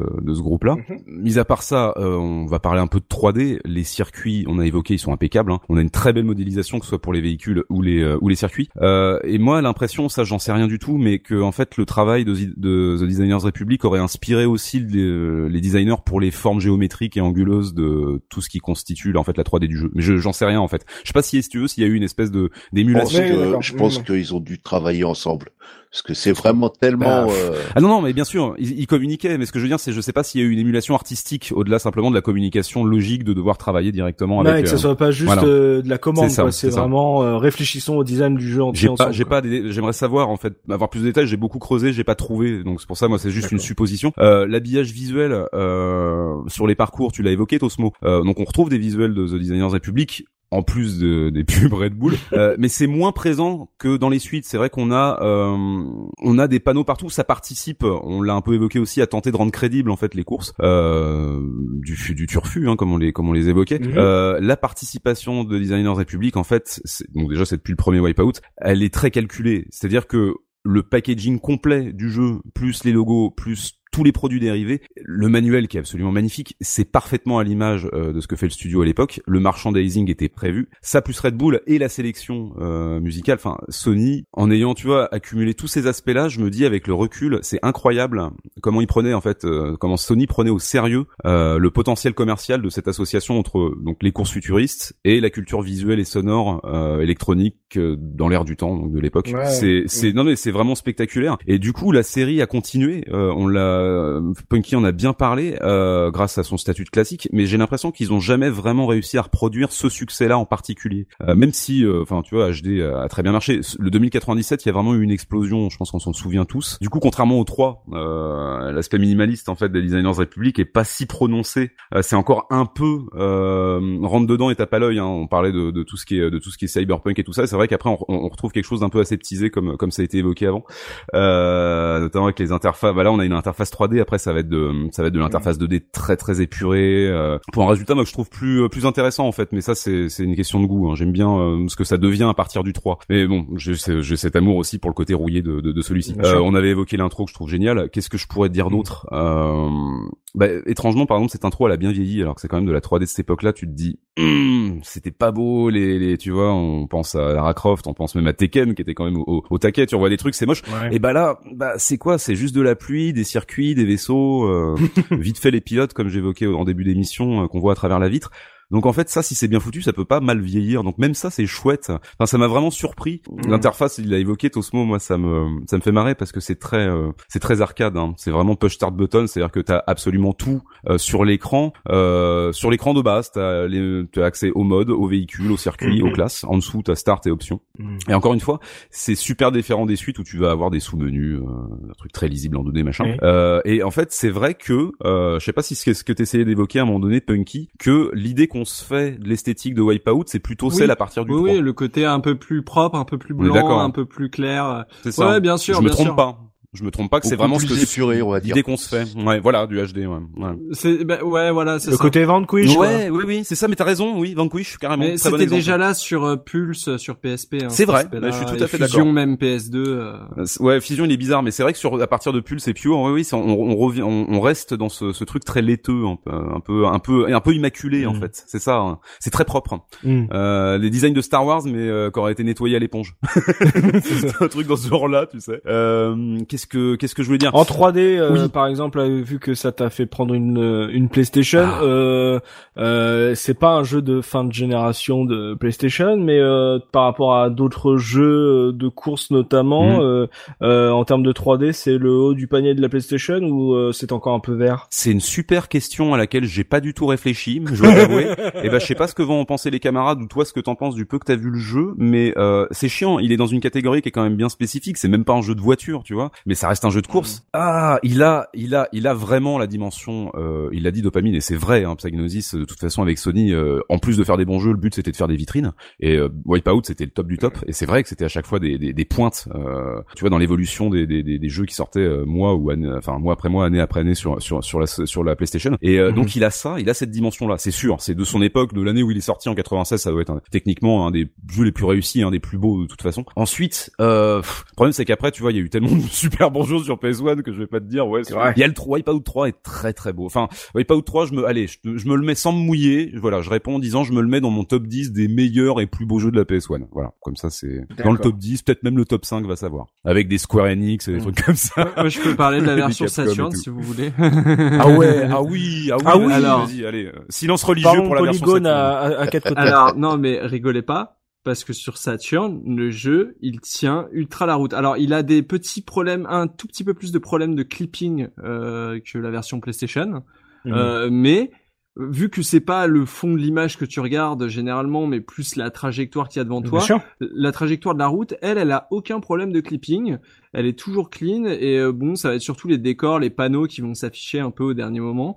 Mais ça reste euh, quand même ultra propre. Bon, elle est un peu moins fluide aussi, elle a quelques ralentissements quoi, mais mais bon, euh, je trouve que Bonne 3D pour de la Saturn. Ouais, ça se défend pour une console qui, qui était aussi difficile à prendre en main pour faire de la 3D, euh, de, des jeux en 3D dessus, quoi. Donc c'est, je trouve ça raisonnable. Euh, franchement, euh, ça a pas, c'est, je trouve qu'en plus au niveau des couleurs, surtout pour tout ce qui est fond en fait skybox et, et fond en JPEG là, euh, il- je trouve que les couleurs ressortent mieux sur la version Saturn. Mais après voilà, euh, la version PlayStation reste quand même supérieure. Il y a aucun doute là-dessus. Mmh, donc ça tombe bien. Je- vous, a- vous avez vu déjà euh, ce, ce gif tourné euh, de la version Saturn de Tomb Raider qui montrait comment la console calculait la 3D. Non. ouais, justement. ouais, en les affiche, en les affichant par à plat. euh, Ouais. euh, ouais, c'est ouais, ça, ouais. comme comme une succession de de, de différents sprites presque euh, qui forment une 3D euh, très étrange et tout ça. J'ai- J'aime beaucoup en fait tout le travail qui est en train de se, ouais, le, le travail de recherche, enfin pas de recherche et d'historique sur justement euh, toute cette gestion de la 3D de la de la Saturn où euh, on s'en est moqué pendant 20 ans et maintenant on voit à quel point en fait les mecs arrivaient à sortir euh, de la belle 3D de la Saturn étaient Ah des ouais, dieux ouais, du code en c'était fait. Wow. C'était des dieux du code et surtout euh, c'était des, des mecs qui pouvaient passer des heures et des heures à refaire le truc parce que parce que souvent c'était même pas leur code le problème, c'était l'architecture. Euh, je sais plus euh, qui expliquait Mm. ça comme ça, mais en gros, euh, c'est deux trucs qui essaient de communiquer par un tout petit fil, quoi. Donc euh, les, les, les deux chipsets de la Saturn, donc c'est c'est toujours compliqué de de- Mm. d'utiliser ces ressources à 100%.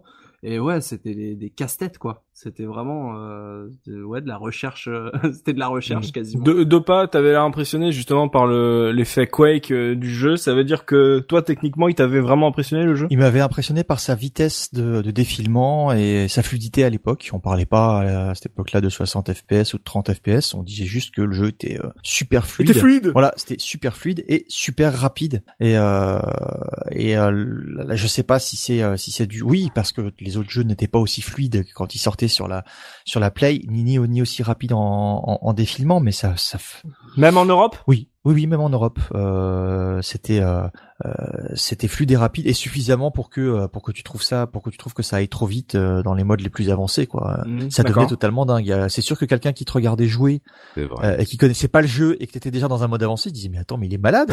ouais, c'est un otaku le mec, il connaît tout par cœur. Mais t'es un malade et effectivement, tu quand, quand tu quand tu maîtrisais le jeu, bah au, au bruit, au son où tu étais, tu, tu savais dans quelle situation t'étais. À un moment, on s'est amusé à jouer un petit peu les yeux fermés, on se plantait quand même évidemment, mais on n'était pas si mauvais que ça à force de, de de faire du time trial et puis de de de de, de, de faire les mêmes routines tout le temps et les mêmes enchaînements. Euh, voilà, euh, forcément, on était on était dedans, mais ça allait très très très vite et euh, Ah, hein. j'ai pas grand chose à ajouter à ce qu'ont dit mes camarades. C'est- Pour moi, je, je, je redis ce que j'avais dit au, dé- au départ, quoi.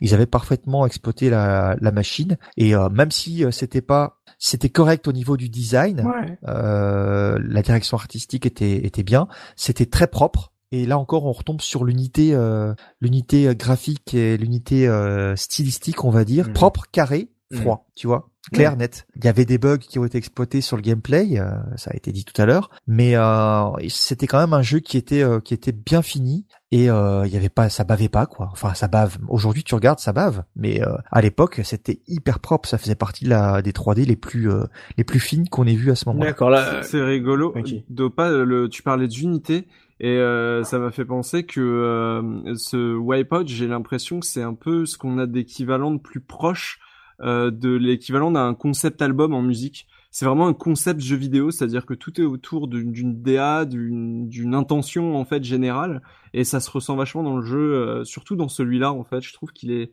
il est particulièrement cohérent et, et ce, quand t'as parlé d'unité, ça m'a fait penser à ça tout de suite. hein. Euh, avant de passer à, avant de parler musique, là, on en a beaucoup, euh, on l'a beaucoup évoqué avant de parler musique. La parole est à la moustache. Euh, Tosmo, euh, en un an, est-ce que il y a une grosse différence euh, graphique et technique euh, justement euh, entre ce 2097 et le premier que nous ne n'évoquons pas? Ah mais largement parce que en fait si tu veux le premier on va dire la 3D me semble un peu plus propre Ouais. mais il y a énormément de comment dire de clipping. Et euh, tu as beaucoup beaucoup moins de de choses déjà de choses qui se passent à l'écran et beaucoup moins de panneaux d'affichage d'éléments du décor etc c'est beaucoup plus euh, beaucoup plus simple on va dire euh, sur sur le premier. Et le deuxième euh, de toute façon à l'époque ça a été une claque parce que effectivement on n'est pas euh, au niveau d'un d'un Gran Turismo qui sort plus tard. Mais Ouais. déjà la 3D était était était magique. Et euh, la- l'impression de vitesse comme dit Dopa euh, euh, fallait pas qu'un épileptique te regarde hein, jouer parce que euh, sinon euh, ça faisait sa crise hein. après effectivement bah c'est Psygnosis. Psygnosis c'est quand même une grosse boîte et ça a été un des meilleurs éditeurs une des meilleures boîtes sur 1632 bits. Faut rappeler que c'était eux qui ont fait euh, la démo technique Amiga euh, Shadow of the Beast et Bien compagnie quoi.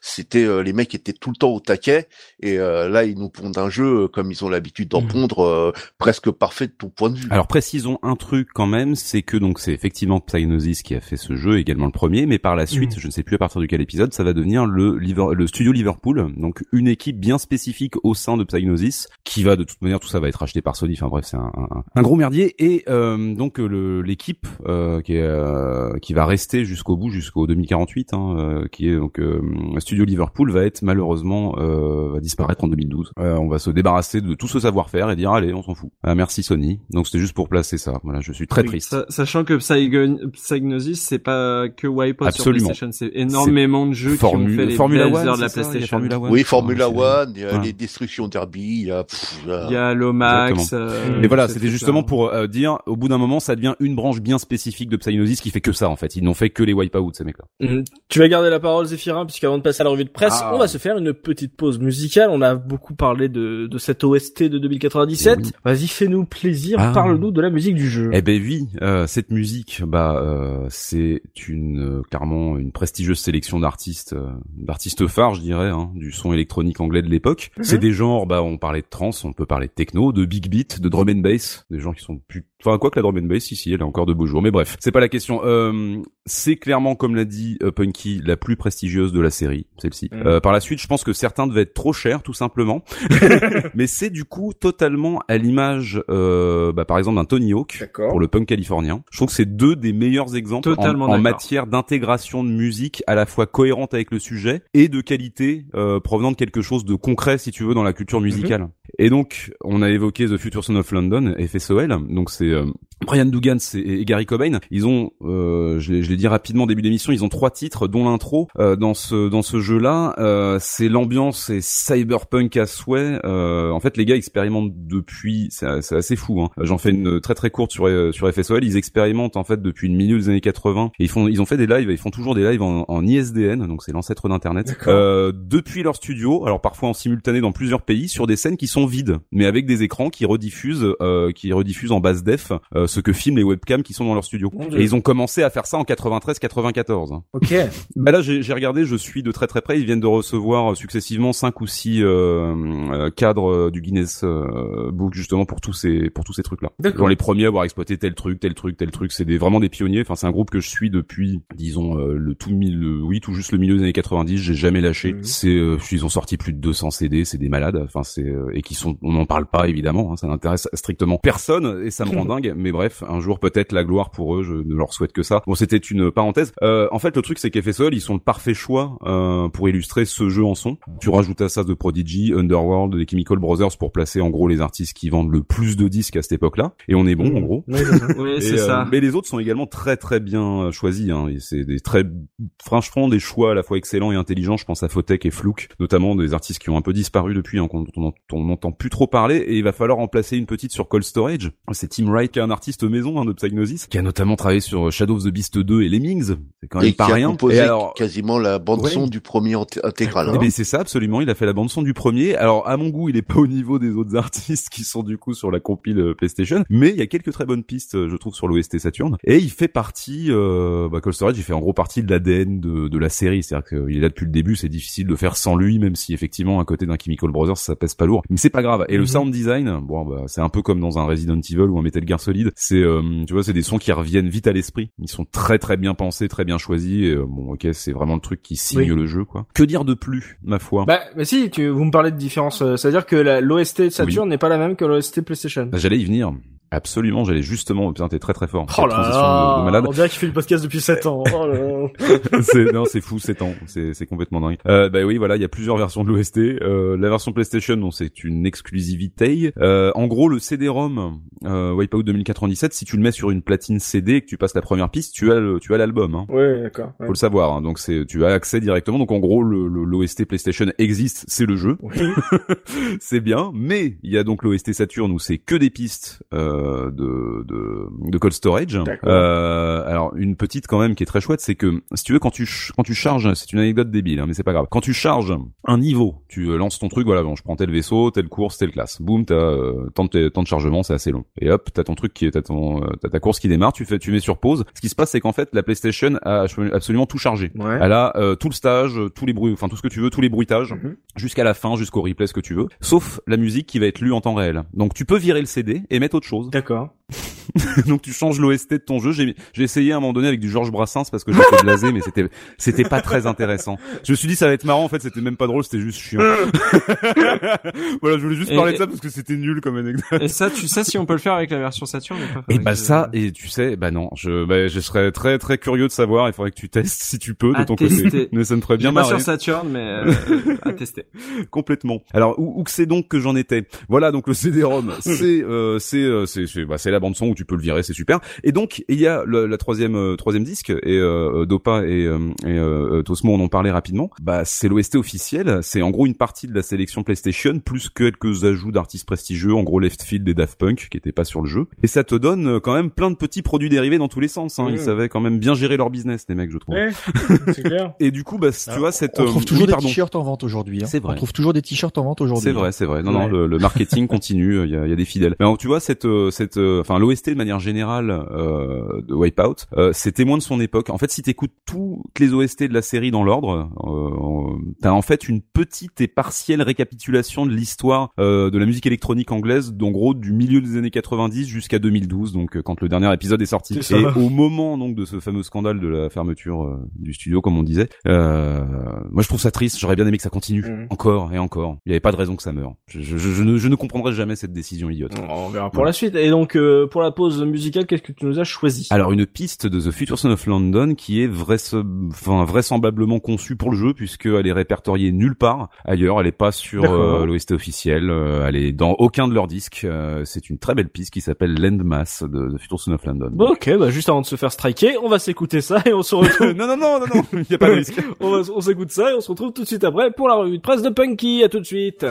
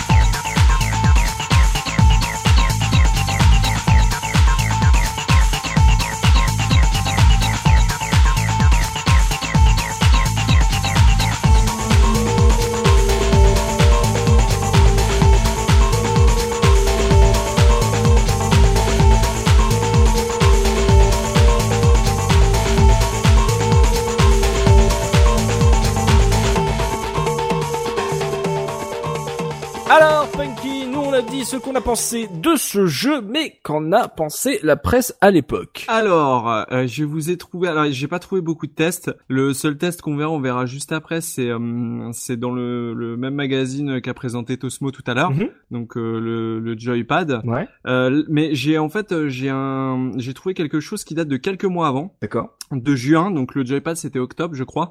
Là c'est juin. Et en fait c'est euh, Console Plus euh, dans son numéro de juin 96 qui con- qui consacre un dossier en fait euh, qu'ils appellent Work in, Pro- in Progress. Mhm. Donc c'est un peu coulisses de développeurs, etc. Et là il en propose un de 5 pages, donc euh, 4 pages et une page de screen. hein et, euh, sur euh, sur euh, Psygnosis et donc Wipeout 2097 euh, qu'ils titreront euh, Wipeout 2097 le bonheur si je veux qui est euh, qui est donc euh, le titre euh, de de ce petit récap on apprend pas mal de trucs euh, là-dedans, c'est hyper intéressant. euh, on vous mettra le lien parce qu'on apprend un peu, euh, on en apprend un peu plus sur la conception du jeu. Déjà, tout le tout le dossier est parsemé de de d'artwork et de de, tra- de travaux préparatifs en fait, euh, préparatoires pardon, Mhm. euh, de dessins, etc., de croquis. Euh, d'inspiration, euh, des photos de, de l'équipe, donc c'est intéressant. On apprend aussi que euh, chaque personne qui développait sur le jeu avait une station Silicon Graphics pour lui. Donc euh, on voit que le succès du premier jeu ou en tout Ah ouais, cas, ils ont du euh, pognon les gars. Bah je pense que Sony leur a donné un petit peu d'argent. Silicon Graphics, euh, c'était quand même l'ordinateur quantique de l'époque. ouais, quoi. c'était un peu ce qui faisait rêver. On en parlait peu- déjà à l'époque de la sortie de la 64, euh, à l'époque de Donkey Kong Country. euh. Ouais. Donc voilà, et puis on a, euh, énormément de choses. Euh, Il y, a un- y a un intertitre qui m'a fait beaucoup rire, c'est qu'à l'époque vraiment, alors euh, je le précise, hein, là il est le, journaliste quand il raconte ça, il est ébahi euh, par la qualité visuelle du jeu et euh, la qualité technique du jeu. Et euh, d'ailleurs il y a un intertitre donc qui le qui le qui le précise. Mhm. Il dit euh, la preuve par l'image entre parenthèses réalisée sans trucage. Donc il précise quand même que que ce sont des vrais screenshots et, euh, et qu'il n'y a pas de que c'est pas du CG. quoi. Photoshopé. Voilà, que c'est pas photoshopé ou que c'est pas du, de généré par ordinateur, et que c'est bien le truc en temps réel. Mhm. Euh, voilà, on en apprend un petit peu plus sur ce sur ce développement. Euh, J'ai retenu euh, juste euh, une petite phrase où il, où il parle des différences entre Wipeout et Wipeout 97, dont on a parlé dans le podcast. Mm. Il dit les différences entre Wipeout et Wipeout 97 sont légion. Tout d'abord, les participants aux différentes courses sont plus nombreux. Euh, C'est vrai qu'on l'a pas précisé, mais il y a, y a plus de gens sur la course.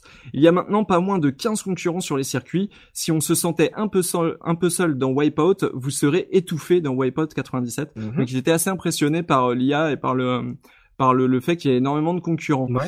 Euh, je vous invite à le lire, c'est intéressant. Il y a pas mal de logos et tout. Je pense qu'il y a, il y a des il y a des trucs qui changent par rapport euh, à la version finale. Notamment, il y a un logo euh, euh, de la Venom class qui me dit rien. Euh, je crois qu'il a il a dû changer au moins de couleur. Mais euh, c'est assez intéressant. Et donc on a le test donc dans le fameux Joypad. Ouais. Euh, donc j'ai pas trouvé l'auteur. Il y avait pas de, c'était pas signé. Sur Joypad, Euh, ouais, ça arrive. Ouais. Je crois que c'est souvent comme ça d'ailleurs. Voilà, euh, donc euh, ils ont ils ont évidemment bien aimé. Euh, ils ont mis le petit macaron Superstar Joypad avec un petit smiley euh, qui est très cheap. J'aime beaucoup. Très, euh, on est on est bien en 96. hein. on l'a bien reconnu. Euh, et du coup euh, et du coup euh, bah c'est un petit test d'une page plus une, une page de screenshot et d'accroche. Mhm. Euh, dans ce petit test, il dit un peu tout ce qu'on a dit. Euh, il précise qu'en fait, il a été récompensé, par exemple, au Superstar d'or de Joypad. et puis, euh, il parle d'un autre truc. Alors, il dit, euh, il commence son test comme ça. euh, à peine a-t-on allumé la console qu'une première constatation s'impose. La nouvelle séquence d'intro accompagnée de rythme techno vaut vraiment le coup d'œil. Donc déjà, l'intro, le, le, le hype direct. Et dit du côté de chez Psygnosis, on maîtrise à la perfe- perfection, pardon, l'imagerie de synthèse. Ce n'est pas, ce n'est pas un hasard si le premier Wipeout faisait partie des nominations 96 de l'Imagina. Oh. Donc l'Imagina, j'imagine que ça devait être un salon ou quelque chose Oui, comme ça à l'époque. Ouais, je crois. ouais. C'est un salon français? Ah oui, Imagina, c'était Mm. les. Ouais, de réalité virtuelle Ah, mais c'était complètement dingue. Dis-moi, tonton Tosmo, c'est quoi l'Imagina? Raconte-moi l'Imagina. Imagina, c'était un, c'était un salon. C'était génial. Pas de, de bêtises, c'était un, salon où est-ce que tu avais tous toutes euh, les dernières créations en images de synthèse de l'époque. C'est exactement ça. C'est précisément ça. Et c'était chaque année. Et en fait, ça a commencé à la fin des années 80, si je me trompe pas, et c'était diffusé sur Canal Plus tous les ans. Ouais, ouais, c'était c'était c'était assez prestigieux. hein. Il y avait beaucoup de monde de tout de Mm. toute la planète. C'est cool parce qu'on va reparler de, de cet aspect démo technique euh, dans les anecdotes. euh, vous allez voir, ça va, ça va être très intéressant. Ça, tout va se lier. Ouh, j'ai hâte. Euh, j'ai retenu un deuxième extrait euh, qui est la fin du test en fait, euh, sa conclusion où il dit bref si Wipeout avait des défauts, cette version de 97 euh, les fait vite oublier. Cette fois le jeu comblera les amateurs de vitesse autant que les fans d'action. Rien à redire techniquement, cette, nouvelle- version suit parfaitement l'évolution technologique. Il ne s'agit pas là de la suite de Wipeout, mais d'un nouveau Wipeout, très bon. Même s'il n'est pas une révolution, on commence à connaître. Il n'en demeure pas moins excellent et indispensable. Donc le mec, en gros, il dit que euh, c'est vraiment pas le même jeu, que ça y ressemble beaucoup, mais que euh, que c'est un plaisir d'y revenir avec euh, toutes ces nouveautés et toutes ces améliorations. Et c'est un peu euh, le sentiment qui se dégage de ce test. J'adore le. On commence à connaître. c'est- seulement le deuxième jeu. Genre, ouais, c'est bon. Là, la la méthode Wipeout, on connaît. Hein, un peu de nouveauté. Hein. Oh là là. Oui, et puis non, mais c'était un peu à la mode aussi, genre de jeu de course à l'époque. euh, c'était l'époque des Extreme G, des Oui. pods, des oui. que des grands classiques. voilà. Oh bah oui, mais c'est dur de, de F0, concurrencer. euh, Je Euh, m'arrangerais euh, pour mettre un truc dans une euh, sélection euh, de la case. Mais F0, c'est très bien aussi. Et F0, bien sûr. Oh. Bah oui. Mais du coup, euh, Joypad, il lui a donné quelle note? Alors, euh, il n'y a pas de note, comme je te dis, il y a le Superstar Joypad. Euh, c'est tout ce que j'ai trouvé. J'ai pas trouvé de note. Euh, T'as le petit smiley. Et, Ah. euh, difficulté facile existe sur rien d'autre puisqu'il n'était pas sorti euh, de la PlayStation euh, à l'époque. D'accord. Euh, nombre de joueurs un ou deux en link, donc comme on l'a dit, et euh, il précise les niveaux de difficulté, le nombre de circuits, euh, il, d- il dit si on peut enregistrer sur la memory card, etc. Il dit qu'il y a un système de mot de passe, mais voilà, il n'y a pas spécialement de notes. Il a, il a trop mortel sur 10. Il a trop mortel sur 10. Voilà. Il a Wipeout sur 20. Euh, Oui. oh, bon, en tout cas, ouais, ils ont dit- l'air de dire que euh, ça, ça a une bonne évolution, que le système de fight, euh, d'action, comme ils le disent, euh, les, les a marqués. Et puis voilà, la technologie, Imagina, voilà tout ce qu'on aime. Hein. Le, le futur en 1996. Donc c'est tout pour la revue de presse, Punky? C'est tout. Bah, on va rester avec toi, puisqu'on va passer aux anecdotes, histoire de voir si on a oublié, voilà, quelques petits trucs un peu croustillants. Et tu nous avais teasé, je n'ai pas oublié, nous n'avons pas oublié, tu nous as teasé quelque chose pour les anecdotes, il va falloir, euh, il va falloir être à la hauteur du teasing. Alors pour vous mettre en tête, euh, j'avais la sensation, hein, la première fois que j'ai joué à Wipeout. J'avais la sensation d'a- d'avoir déjà eu ce jeu quelque part, d'avoir déjà Oui. joué à ça, de... et je ne trouvais pas, je ne trouvais pas. Et puis euh, un jour euh, sur, euh, ça devait être une chaîne du câble de l'époque, à RTL9 ou quoi, je suis tombé sur un film des années 90 qui s'appelle Hackers, les pirates du cyberespace, avec euh, Angelina Jolie et Johnny Lee Miller, euh, deux stars. euh, oh, le navet. Eh bah t'as pas perdu ton temps. alors, il faut savoir qu'en fait, j'avais vu ce film avant de jouer à Wipeout, puisque je l'avais vu chez un ami qui l'avait en VHS. Le méchant. Voilà, et en fait, ce film euh, utilise un extrait euh, très précis. Alors, c'est pas un extrait de Wipeout 2097. Ouais. Euh, donc c'est un film avec des hackers. Hein, pour vous faire le, le, le pitch vite fait, c'est des, c'est des hackers qui se battent contre le méchant C'est FBI. des gens qui tapent vite sur un clavier. Et voilà, et à chaque fois qu'ils hackent, euh, ils ont euh, ils ont l'écran de leur PC qui sont projetés sur leur tête et il y a des trucs psychédéliques. C'est c'est très très Ah, c'est le particulier. futur. Ouais, c'est de, c'est des hackers, euh, c'est des hackers, mais de la génération PlayStation. C'est vraiment un film, même dans l'esthétique, euh, de, de certains passages qui s'inscrit là-dedans. Et du coup, il y a un. Ok, c'est, c'est Opération Espadon sur 20. quoi. Ouais, euh, non, avec euh, plus un.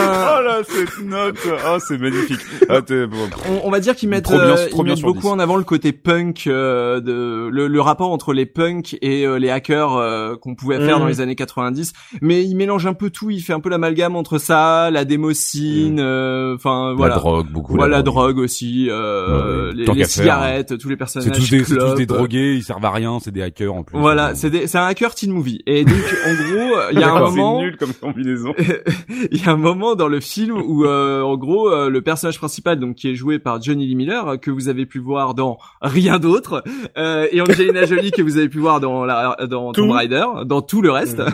et, euh, et en fait, ils se battent sur un jeu vidéo. Alors, c'est un jeu qui est censé être un jeu d'arcade avec un écran géant dans une espèce de salle d'arcade. Vous voyez la salle d'arcade des Tortues Ninja, le repère de Shredder, là où il y a tous les gosses, ça ressemble un peu à ça, tu vois. Oui. Et, euh, et genre avec des néons partout des tags euh, euh, trop rebelles quoi. Oui. Et genre, et genre ils s'affrontent là-dessus et en fait ce jeu n'est pas un vrai jeu, c'est une démo euh, technique qui avait été faite donc par Psygnosis à l'époque de Wipeout 1 et qui était un peu le ce qui visait en fait comme euh, comme gameplay, ce qui visait à l'époque comme concept, c'était vraiment une vidéo de concept Mhm. et qui avait été Ouais, elle est très bien, euh, cette anecdote, qui, a, ouais. qui a été sans doute présentée dans des salons comme l'Imagina ou en tout cas on imagine qu'ils ont pu faire la même chose pour 2090.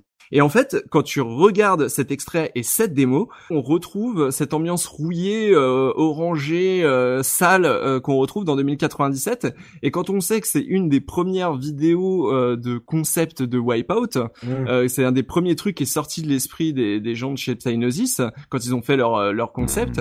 Bah c'est intéressant de voir que 2097 s'apparente vraiment à un, un Wipeout. Ah, 1. hackers.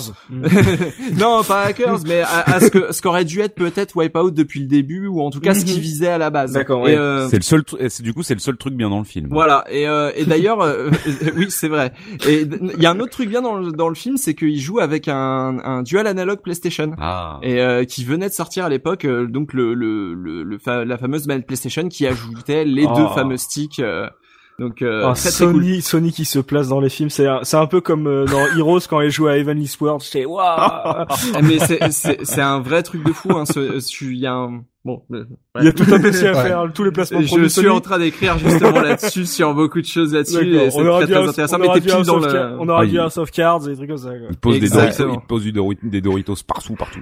Et d'ailleurs, euh, d'ailleurs, tant qu'on est dans les films, faut savoir qu'un des pla- un, un autre placement produit euh, la même année euh, de la sortie de, de Wipeout, c'est dans un autre film qui a pour euh, trame de fond euh, la musique électro euh, au Royaume-Uni dans les années 90, qui s'appelle Human Traffic, où on peut voir une jolie PlayStation dans la chambre du héros. Donc, euh, comme quoi, on était vraiment dans ce dans cette mouvance-là, quoi. La description du film de, de Hacker me fait tellement penser à Hackerman de Kung Fury. C'est Ouais, euh, c'est un la peu première ça, ouais. image qui m'est venue, c'est exactement. Oh, mais lui, il est. Avec, euh, Je trouve mais ça avec- magnifique, quoi. C'est, j'en peux, j'en peux juste plus. Punky, excuse-moi, je voulais juste compléter un truc. En fait, la, la fin de ton anecdote sur euh, Hacker, c'est, euh, tu, je sais pas si tu es au courant, mais en fait, c'est que euh, ils avaient pas le droit de l'utiliser cette vidéo. Euh, je- Dans le j'a- film. J'allais y venir, ouais. Il y a eu des. Ah En gros, ils avaient, ils avaient, ils avaient plus ou moins pas le droit d'utiliser. Alors, j'ai pas très bien compris pourquoi. Donc, si t'as plus de détails, moi, je suis évidemment preneur. Mais de ce que j'ai compris, c'est que ça a été un imbroglio pas possible. Mais en fait, elle était pas. En fait, si tu veux, ils y ont eu accès. C'était des, des copies de travail, comme tu disais. Hein, c'était vraiment la vitrine de. Enfin, ils, ils présentaient ce qu'ils avaient envie de faire avec du très gros matos, et ils ont utilisé sans l'autorisation. Et en fait, Psygnosis a découvert ça, je crois, quand le film est sorti, et ils leur ont collé un procès. Voilà. Ah d'accord. Euh, moi, j'avais pas du tout la même version de la- l'anecdote. Ah, Ils sont allés sur Google Alors, moi j'avais une deuxième version euh, sur mes sources. Il faudra aller vérifier parce que j'avais une, deux- une deuxième version de l'anecdote. ça se trouve que la mienne, euh, elle est, c'est pas la bonne alors. Alors moi, euh, l'anecdote que j'ai, c'est que c'est des, des, des donc des gens de chez Columbia euh, qui ont, je crois, oui, c'est Columbia qui ont qui ont spoté ça en fait, qui ont qui l'ont trouvé euh, Mm. dans un dans, dans des salons de, de high tech et de Mm. euh, type CES tout ça. Et en fait, euh, ils ont voulu le, le mettre dans Hackers et ils ont fait euh, donc ils ont demandé à ce qu'une une version euh, étendue de de cette euh, animation et tout soit créée pour le film. Ah. Euh, et euh, là, il y a une nouvelle euh, sound, enfin il y a des, des nouveaux euh, sound design qui ont été faits. C'est pas du tout les bruitages du jeu. oui. parce qu'il y avait pas de, il y avait pas de bruitage à la base, c'était un truc euh, muet. Et donc ils ont fait éditer euh, des, des, des effets sonores par euh, une compagnie qui Oui, s'appelle PC pour le- Music. pour le film. du voilà coup. pour le film. D'accord. ok, ok. En tout Bah, cas, écoute, en- non, en- mais c'est peut-être une combinaison de tout ça. Et ce serait bien d'avoir effectivement le fin mot. ouais. Et donc c'est quand j'ai revu ce film que j'ai que j'ai re eu envie d'un de coup de rejouer vie, à hein. Wipeout parce que parce que ça ressemblait vraiment à l'expérience que j'avais eue sur sur Saturn à l'époque quoi. J'avais Ah. vraiment lié les deux. euh, c'était c'est assez impressionnant. Alors j'ai j'ai quand même encore deux petites anecdotes sympas. Oui. Ouais, mais en plus, de toute façon, Columbia appartient à Sony. Euh, je sais pas si à l'époque c'était le cas. Ah bon À vérifier encore. Ouais, ok, ouais. Je m'avancerai pas. Je sais qu'ils avaient Tristar, mais euh, Columbia, je suis pas sûr. Faudra vérifier. Euh, j'ai encore deux petites anecdotes euh, qui n'ont Oui. rien à voir. Alors, le, on a parlé tout à l'heure de l'arme qui fait la vague, le, le Quake Disruptor. Ouais. Euh, en fait, euh, ils ont choisi ce nom parce que c'est le nom de deux euh, FPS de l'époque, Quake et Disruptor. Oh, Et trop donc cool. Disruptor, c'est un FPS sur PS1 qui a été créé par euh, Insomniac Games, euh, donc les créateurs de. Incroyable. C'était la petite anecdote trivia. Et euh, sinon, il y a une neuvième course qui était prévue. Euh, Il y a, y a euh, des traces en fait du circuit Ah. dans les données du jeu. Et, euh, et voilà. Et donc euh, en anecdote, j'avais aussi qu'on pouvait mettre euh, le CD, euh, n'importe quel CD dans le lecteur audio pendant les courses pour changer la musique. Ah bah voilà. Et, euh, et pour finir, un petit speedrun. Euh, petit speedrun. Donc euh, Ouais. euh, sur euh, sur speedrun.com, ils ont deux catégories de speedrun. Euh, challenge 1 et challenge 2. Alors j'imagine que le plus dur c'est évidemment le challenge 2 Ah oui. et euh, le, le le champion du monde c'est un français, il s'appelle Kouchasse et il fait 23 minutes 29 pour finir le jeu. Il y a pas énormément de monde qui se dispute le truc, notamment sur le challenge 1. Il y a, il y a un mec, il est tout seul. J'ai regardé, c'est pas des mecs qui jouent spécialement ultra bien, et j'ai l'impression qu'en fait les mecs qui jouent très très bien, ils sont plus sur les temps par course, Hum. euh, et c'est sur les leaderboards des jeux actuels généralement, euh, ou alors sur des peut-être des sites Mm. spécialisés. euh, à l'aide de screenshots ou d'émulateurs, mais j'ai pas l'impression qu'il y a une grosse commu speedrun autour de Wipeout. euh, c'est peut-être plus un jeu qui, qui se prend course par course par course. Ah, c'est dommage, ça. J'en ai, j'en ai une bien, euh, bien toute pourrie aussi, moi, d'anecdote. C'est euh, The Designers Republic. Ils ont conçu le visuel du tout premier GTA. Ah, c'est eux? Euh, L'illustration, ouais, ouais. Elle est trop classe cette illustration. Elle est chouette, hein, mais en fait, on s'y attend tellement pas que ça me faisait marrer. C'est celle qui a sur la, la version PS1, là, on est d'accord Euh, avec, attends, euh, je vais essayer, je vais Les, faire GTA petites, les petites poster. images qui sont euh, sous entonnoir, quoi. Euh, La, la Mm. voiture, l'immeuble, euh, Ouais, ouais, ouais, c'est ça. Ah là là. La roue de voiture. Avec le logo Ah, en jaune. du mal. Oui, c'est le gros immeuble, absolument. Le gros immeuble avec le gros logo qui tâche au milieu avec la Ah, flamme. Donc, rien à voir avec la- l'artwork euh, Wipeout, tu vois. C'est, en termes de boîte, on n'est pas sur le même délire. La com était pas la même. On va faire du huileux. ouais. Donc c'est tout pour les anecdotes, Punky? Et c'est tout. On va parler pognon maintenant avec Ouais. Dopamine, qui va nous dire combien ça coûte si on a envie de se refaire ce jeu aujourd'hui, Dopa. Alors, euh, si vous avez envie de vous refaire euh, le jeu, il faut pas vous tromper déjà parce que ça aurait pu être une anecdote. Mais euh, Wipeout n'est pas sorti en 1995, comme vous le dites, vous l'avez tous annoncé, 94. bande d'incultes, euh, ni en 94. C'est en 96. Il est sorti en 1972 Quoi? Quoi? Parce que Wipeout faisait partie des jeux qui étaient inclus dans la Ah. Magnavox Odyssey, qui est la première console qui a été commercialisée. Oh, ce troll, oh, ce troll. Trop facile. Ne vous trompez pas. Bah, J'y ai repensé uniquement parce que j'ai le musée à côté. Ah. tu sais Sinon, que euh, ça, ça, c'est ton anecdote de vieux, mais pour les jeunes, Wipeout c'est une émission de télé. Hein. Oui, ouais, ouais, c'est vrai, c'est vrai, punaise. C'est pas, c'est pas extrême à 4 heures du wipeout. matin, ouais. Ouais, ouais, les trucs. Oh my god! Elle wow. est affreuse. Oh Billy, c'était incroyable. Ah ma, ma, ma fille cet après-midi, elle me fait, tu fais quoi comme podcast Wipeout? Ah, le truc à la télé Ah, bah, voilà. Euh, ah Ninja Warriors? Non, non, rien à voir. Très bien. Ah, c'est Bon, allez, voir, revenons à nos Et, moutons. ou- et- et donc du coup, euh, et donc du coup, émission télé ou alors donc jeu XBL qui avait Ouais. été financé par Doritos, rappelons, rappelons-le. Oui. Mon Voilà. dieu. Très bien. Bon. On reste donc sur, sur l'argus des deux versions qui nous Voilà. intéressent. Donc la, de version. PlayStation. Et ben, Mhm. la version PlayStation existe euh, en, en deux présentations. Il y a la version originale hein, qu'on va trouver euh, à une vingtaine d'euros, plus ou moins 10, euh, selon le l'état de, de votre galette. Donc Ouais, je trouve que c'est pas trop cher, mais c'est parce qu'il a été, euh, je pense, énormément vendu et très répandu. Oui. Et il y a une version Platinum qui curieusement n'est pas beaucoup moins chère, euh, Ah, qui se trouve euh, dans, dans les mêmes euh, dans les mêmes eaux en fait. Hein. On le trouve entre 15 et 30 euros selon l'état Mhm. avec un, un prix de l'escroc sur les versions PlayStation. Euh, Je vais demander, je vais demander à Punky exprès parce que je sais que lui il avait la version euh, Ah. concurrente. À combien est-ce qu'on peut vendre un Alors il était pas très cher. Hein, je te donne une petite indication. Tu vois qu'il était pas très très cher en version originale. Combien est-ce qu'une version euh, formidable de euh, de Wipeout 2097 pouvait, Déjà- pourrait éventuellement euh, être proposée aujourd'hui Dans le titre, si je suis, si je suis un gros rapia dans le titre, je mets Wipeout jeu plus OST. Sachant qu'elle est sur le disque. Non, mais c'est c'est c'est bien parce que ça permettra d'enchaîner justement sur l'OST aussi. euh, non, j'en sais rien. Je sais pas. Voleur. Je la vendrais ça. Euh, allez, un petit truc sous blister à 90 boules, euh, 100 boules. Deux bitcoins. Ah non. Alors la- le prix de l'escroc, et et j'ai été surpris, c'est 50 euros. Oh Oh, ça va. C'est pas trop cher, mais par contre, c'est pas neuf et emballé. Ah d'accord, c'est la même version que les autres, mais Ah. il y a 50 C'est euros. juste Ah, le il y a CD. pas le Voilà.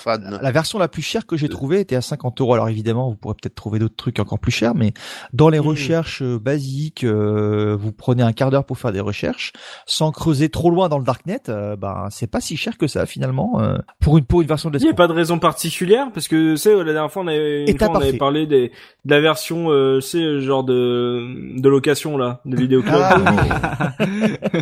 ça, c'était parfait, ça. Non, non, non. Écoute, euh, non, Euh, même pas. C'est assez surprenant. euh, voilà. Alors à, noter- à noter par contre que ce qui est euh, déjà plus surprenant, c'est que la bande originale dont on a parlé tout à l'heure. hein, Ouais. euh, donc Mm. uniquement euh, les musiques, elles se trouvent, euh, est beaucoup plus rare. Elles se trouvent aux alentours de 50-60 euros par Ah, contre. Ah bah du coup vaut mieux en CD. même. Euh, en CD, ouais. en CD, ouais, bien sûr. ouais. donc, du coup vaut mieux acheter le jeu et le mettre dans son lecteur CD. Bah, c'est pas la même chose. Hein. les Ah. Si tu veux Ça doit être un peu plus compressé. C'est ça, c'est l'effet c'est pas la même, c'est pas la même tracklist. hein. C'est Non, pas non, tout à mais fait la du même tout, tracklist, ouais. Il y a Ah, la oui, moitié, oui. en gros, tu retrouves la moitié euh, de de l'OST PS, PS1 et le reste c'est nouveaux euh. Ok. Par contre, par Voilà. contre, pour rehausser le niveau, hein, sur Saturn, c'est un jeu qui est Ah. extrêmement rare aujourd'hui. Ouais. Euh, on en trouve très peu et évidemment euh, les prix sont en conséquence. Sur Saturn, on va avoir des euh, fourchettes de prix qui vont osciller entre 50 et 90 euros suivant l'état. Ah ouais. Et ouais, parce que sur Saturn, en plus, les Non, les emballages, jeux, les euh, jeux Saturn, c'est que ça. hein. Ouais. Bah, ouais. bah déjà trouver des jeux Saturn en broc. euh, la dernière fois que t'en Ah, as vu non, un. mais c'est euh, dingue. Ouais, faut se lever tôt. Et puis en ça plus, euh, ils ont une, euh, les jeux Saturn, ils sont un peu fragiles aussi au niveau de la jaquette. Donc quand tu les trouves euh, Ouais. en, en bon état, euh, c'est, euh, c'est vraiment euh, de bonnes affaires. Mais enfin de bonnes affaires, non, c'est, c'est des pièces rares, mais évidemment elles sont chères quoi. Donc là, en dessous de 50 euros, tu t'en sors. Est-ce que ça serait plus, ra- enfin, euh, je veux dire, il y a pas plus cassant qu'une boîte PlayStation euh, C'est vrai. à côté, la Saturn. Bon, il y a le, on va dire qu'il y a le. Que les boîtes PlayStation, tu les remplaces Ouais, facilement. Ouais, c'est ça. Ouais. Euh, Là, réimprimer le, le carton de, de la Saturn, le recoller. C'est surtout le, le, le plastique, c'est transparent, le plastique transparent qui, qui partait très vite en couille euh, Ah, sur euh, Saturn. Ouais, mais en plus, t'as cette, cette, partie cartonnée sur Saturn qui est très particulière, qui était Ouais. euh, sans Mmh. égal. À Au la des- limite, euh, la boîte PlayStation, c'est une feuille de papier avec le truc de présentation et la boîte cristal et C'est terminé, quoi. Donc ça, tu peux le Ouais. refaire ou le retrouver. euh, c'est mieux d'avoir un original, mais c'est pas, euh, c'est, c'est quand même relativement répandu comme type de boîte. Ah, donc ça, ouais, ça vaut cher. Voilà. Ok. Et pas, t'as pas trouvé de, Ça de vaut version cher, Amiga Saturn. 1200 Ah bah c'est 450 francs, hein, c'est compliqué. Ah ouais? Tu sais quoi Ah mais t'es obligé. hein. Ah mais non, mais Commo- cherché, en Commodore fait. n'a pas passé l'euro. Non, par contre, il y a, Oh, quelle méchanceté il y a- Ah, le salaud. le, le jeu est dispo sur le sur le PSN. Ah, il y a Euh, combien euh, Je crois qu'il doit être à 9 euros comme tous les jeux PlayStation, quoi, mais euh, Waouh. pas plus. Ouais. Il est il est dispo sur le sur la cher. PS3. euh, oui, bah euh, d'accord, mais si t'as pas euh, Non mais je suis d'accord, c'est c'est bien, c'est bien. si, si t'as pas forcément l'occasion d'acheter du rétro souvent, euh, que ce soit par internet ou en brocante, euh, et que t'as quand même envie de tester, bah ça peut être un bon moyen aussi, sachant que voilà la, la, la manette PS3 Ouais, c'est- est c'est loin, mais c'est beau. manette Mais, PS1. alors, en plus, c'est une série c'est qui reprend plus, qui, qui, qui a plus tendance à reprendre les circuits d'anciens épisodes qu'à à faire des remasters Ouais. de, des anciens épisodes. Donc, euh, C'est vrai. C'est vrai, c'est vrai. bon, bah voilà, hein, testez-le, euh, testez-le comme ça si ça vous plaît, et puis si ça peut vous intéresser à, à vous lancer dans toute la série, hein, euh, n'hésitez Mais pas. oui. Et puis euh, vous avez pu voir que voilà, il y a niveau dans les derniers, que euh, bon, il coûte un petit peu cher. Vous pouvez l'essayer sur Saturn, pourquoi pas, on ne sait pas. Hein, faites-vous plaisir, et puis voilà, si vous êtes fou, essayez la, la version Amiga, hein, faites-vous plaisir, allez à fond dans le rétro. Ah hein. bah je vais, je vais essayer de ce pas, moi. Voilà, tiens, d'un coup on parle de jeux rétro, qui est-ce qui sait Je, je trouve bien médisant avec toutes ces consoles de winner. euh, Ah, Ah ouais, les méchants. hein. c'est- C'était Ah, Jacques Tramiel. c'était le Turfu de 1996, c'est magnifique. Eh ouais, euh, un peu de respect pour le Turfu de 96. Voilà, c'est dans le... Par contre, aucun respect pour la 3DO. Euh, si, Ah, le ah. Eh ben moi je la défendrai jusqu'à la fin de la journée. jusqu'à la fin de ce podcast qui arrive maintenant. Non, moi j'adore cette console la 3DO, j'ai plein de bons souvenirs, on en parlera peut-être un jour ou pas du tout, probablement pas du Pas tout. une sélection du mois à 3DO avec une juste Eh, toi. excellente idée, je vais essayer de trouver un jeu. Ouais, c'est non mais c'est une super idée. Bon bah c'est là-dessus que va se terminer ce podcast consacré à Wipeout 2097 et vous pouvez bien sûr poursuivre la discussion avec nous dans les commentaires sur lescaseretro.fr, on vous y attend. Merci à tous de nous avoir suivis, on espère qu'on vous a fait passer un bon moment en notre compagnie, qu'on aura su faire ressurgir de vieux souvenirs chez vous, des bons sons là, je, je suis sûr que certains se sont déjà relancés l'OST, ceux qui ont fait le jeu à l'époque. Merci Bécazer pour avoir animé ce podcast, on va se donner rendez-vous dans 15 jours pour un nouveau podcast de la case rétro. D'ici là, n'hésitez pas à vous abonner à notre chaîne iTunes pour ne pas rater nos prochaines émissions. Et si vous avez apprécié ce podcast, pensez à nous laisser un petit mot, ça nous fait toujours plaisir. On lit tout ce que vous nous envoyez. Et d'ici là, n'oubliez pas notre slogan, le rétro gaming est l'avenir des consoles next gen. Salut, salut Très bien. Salut.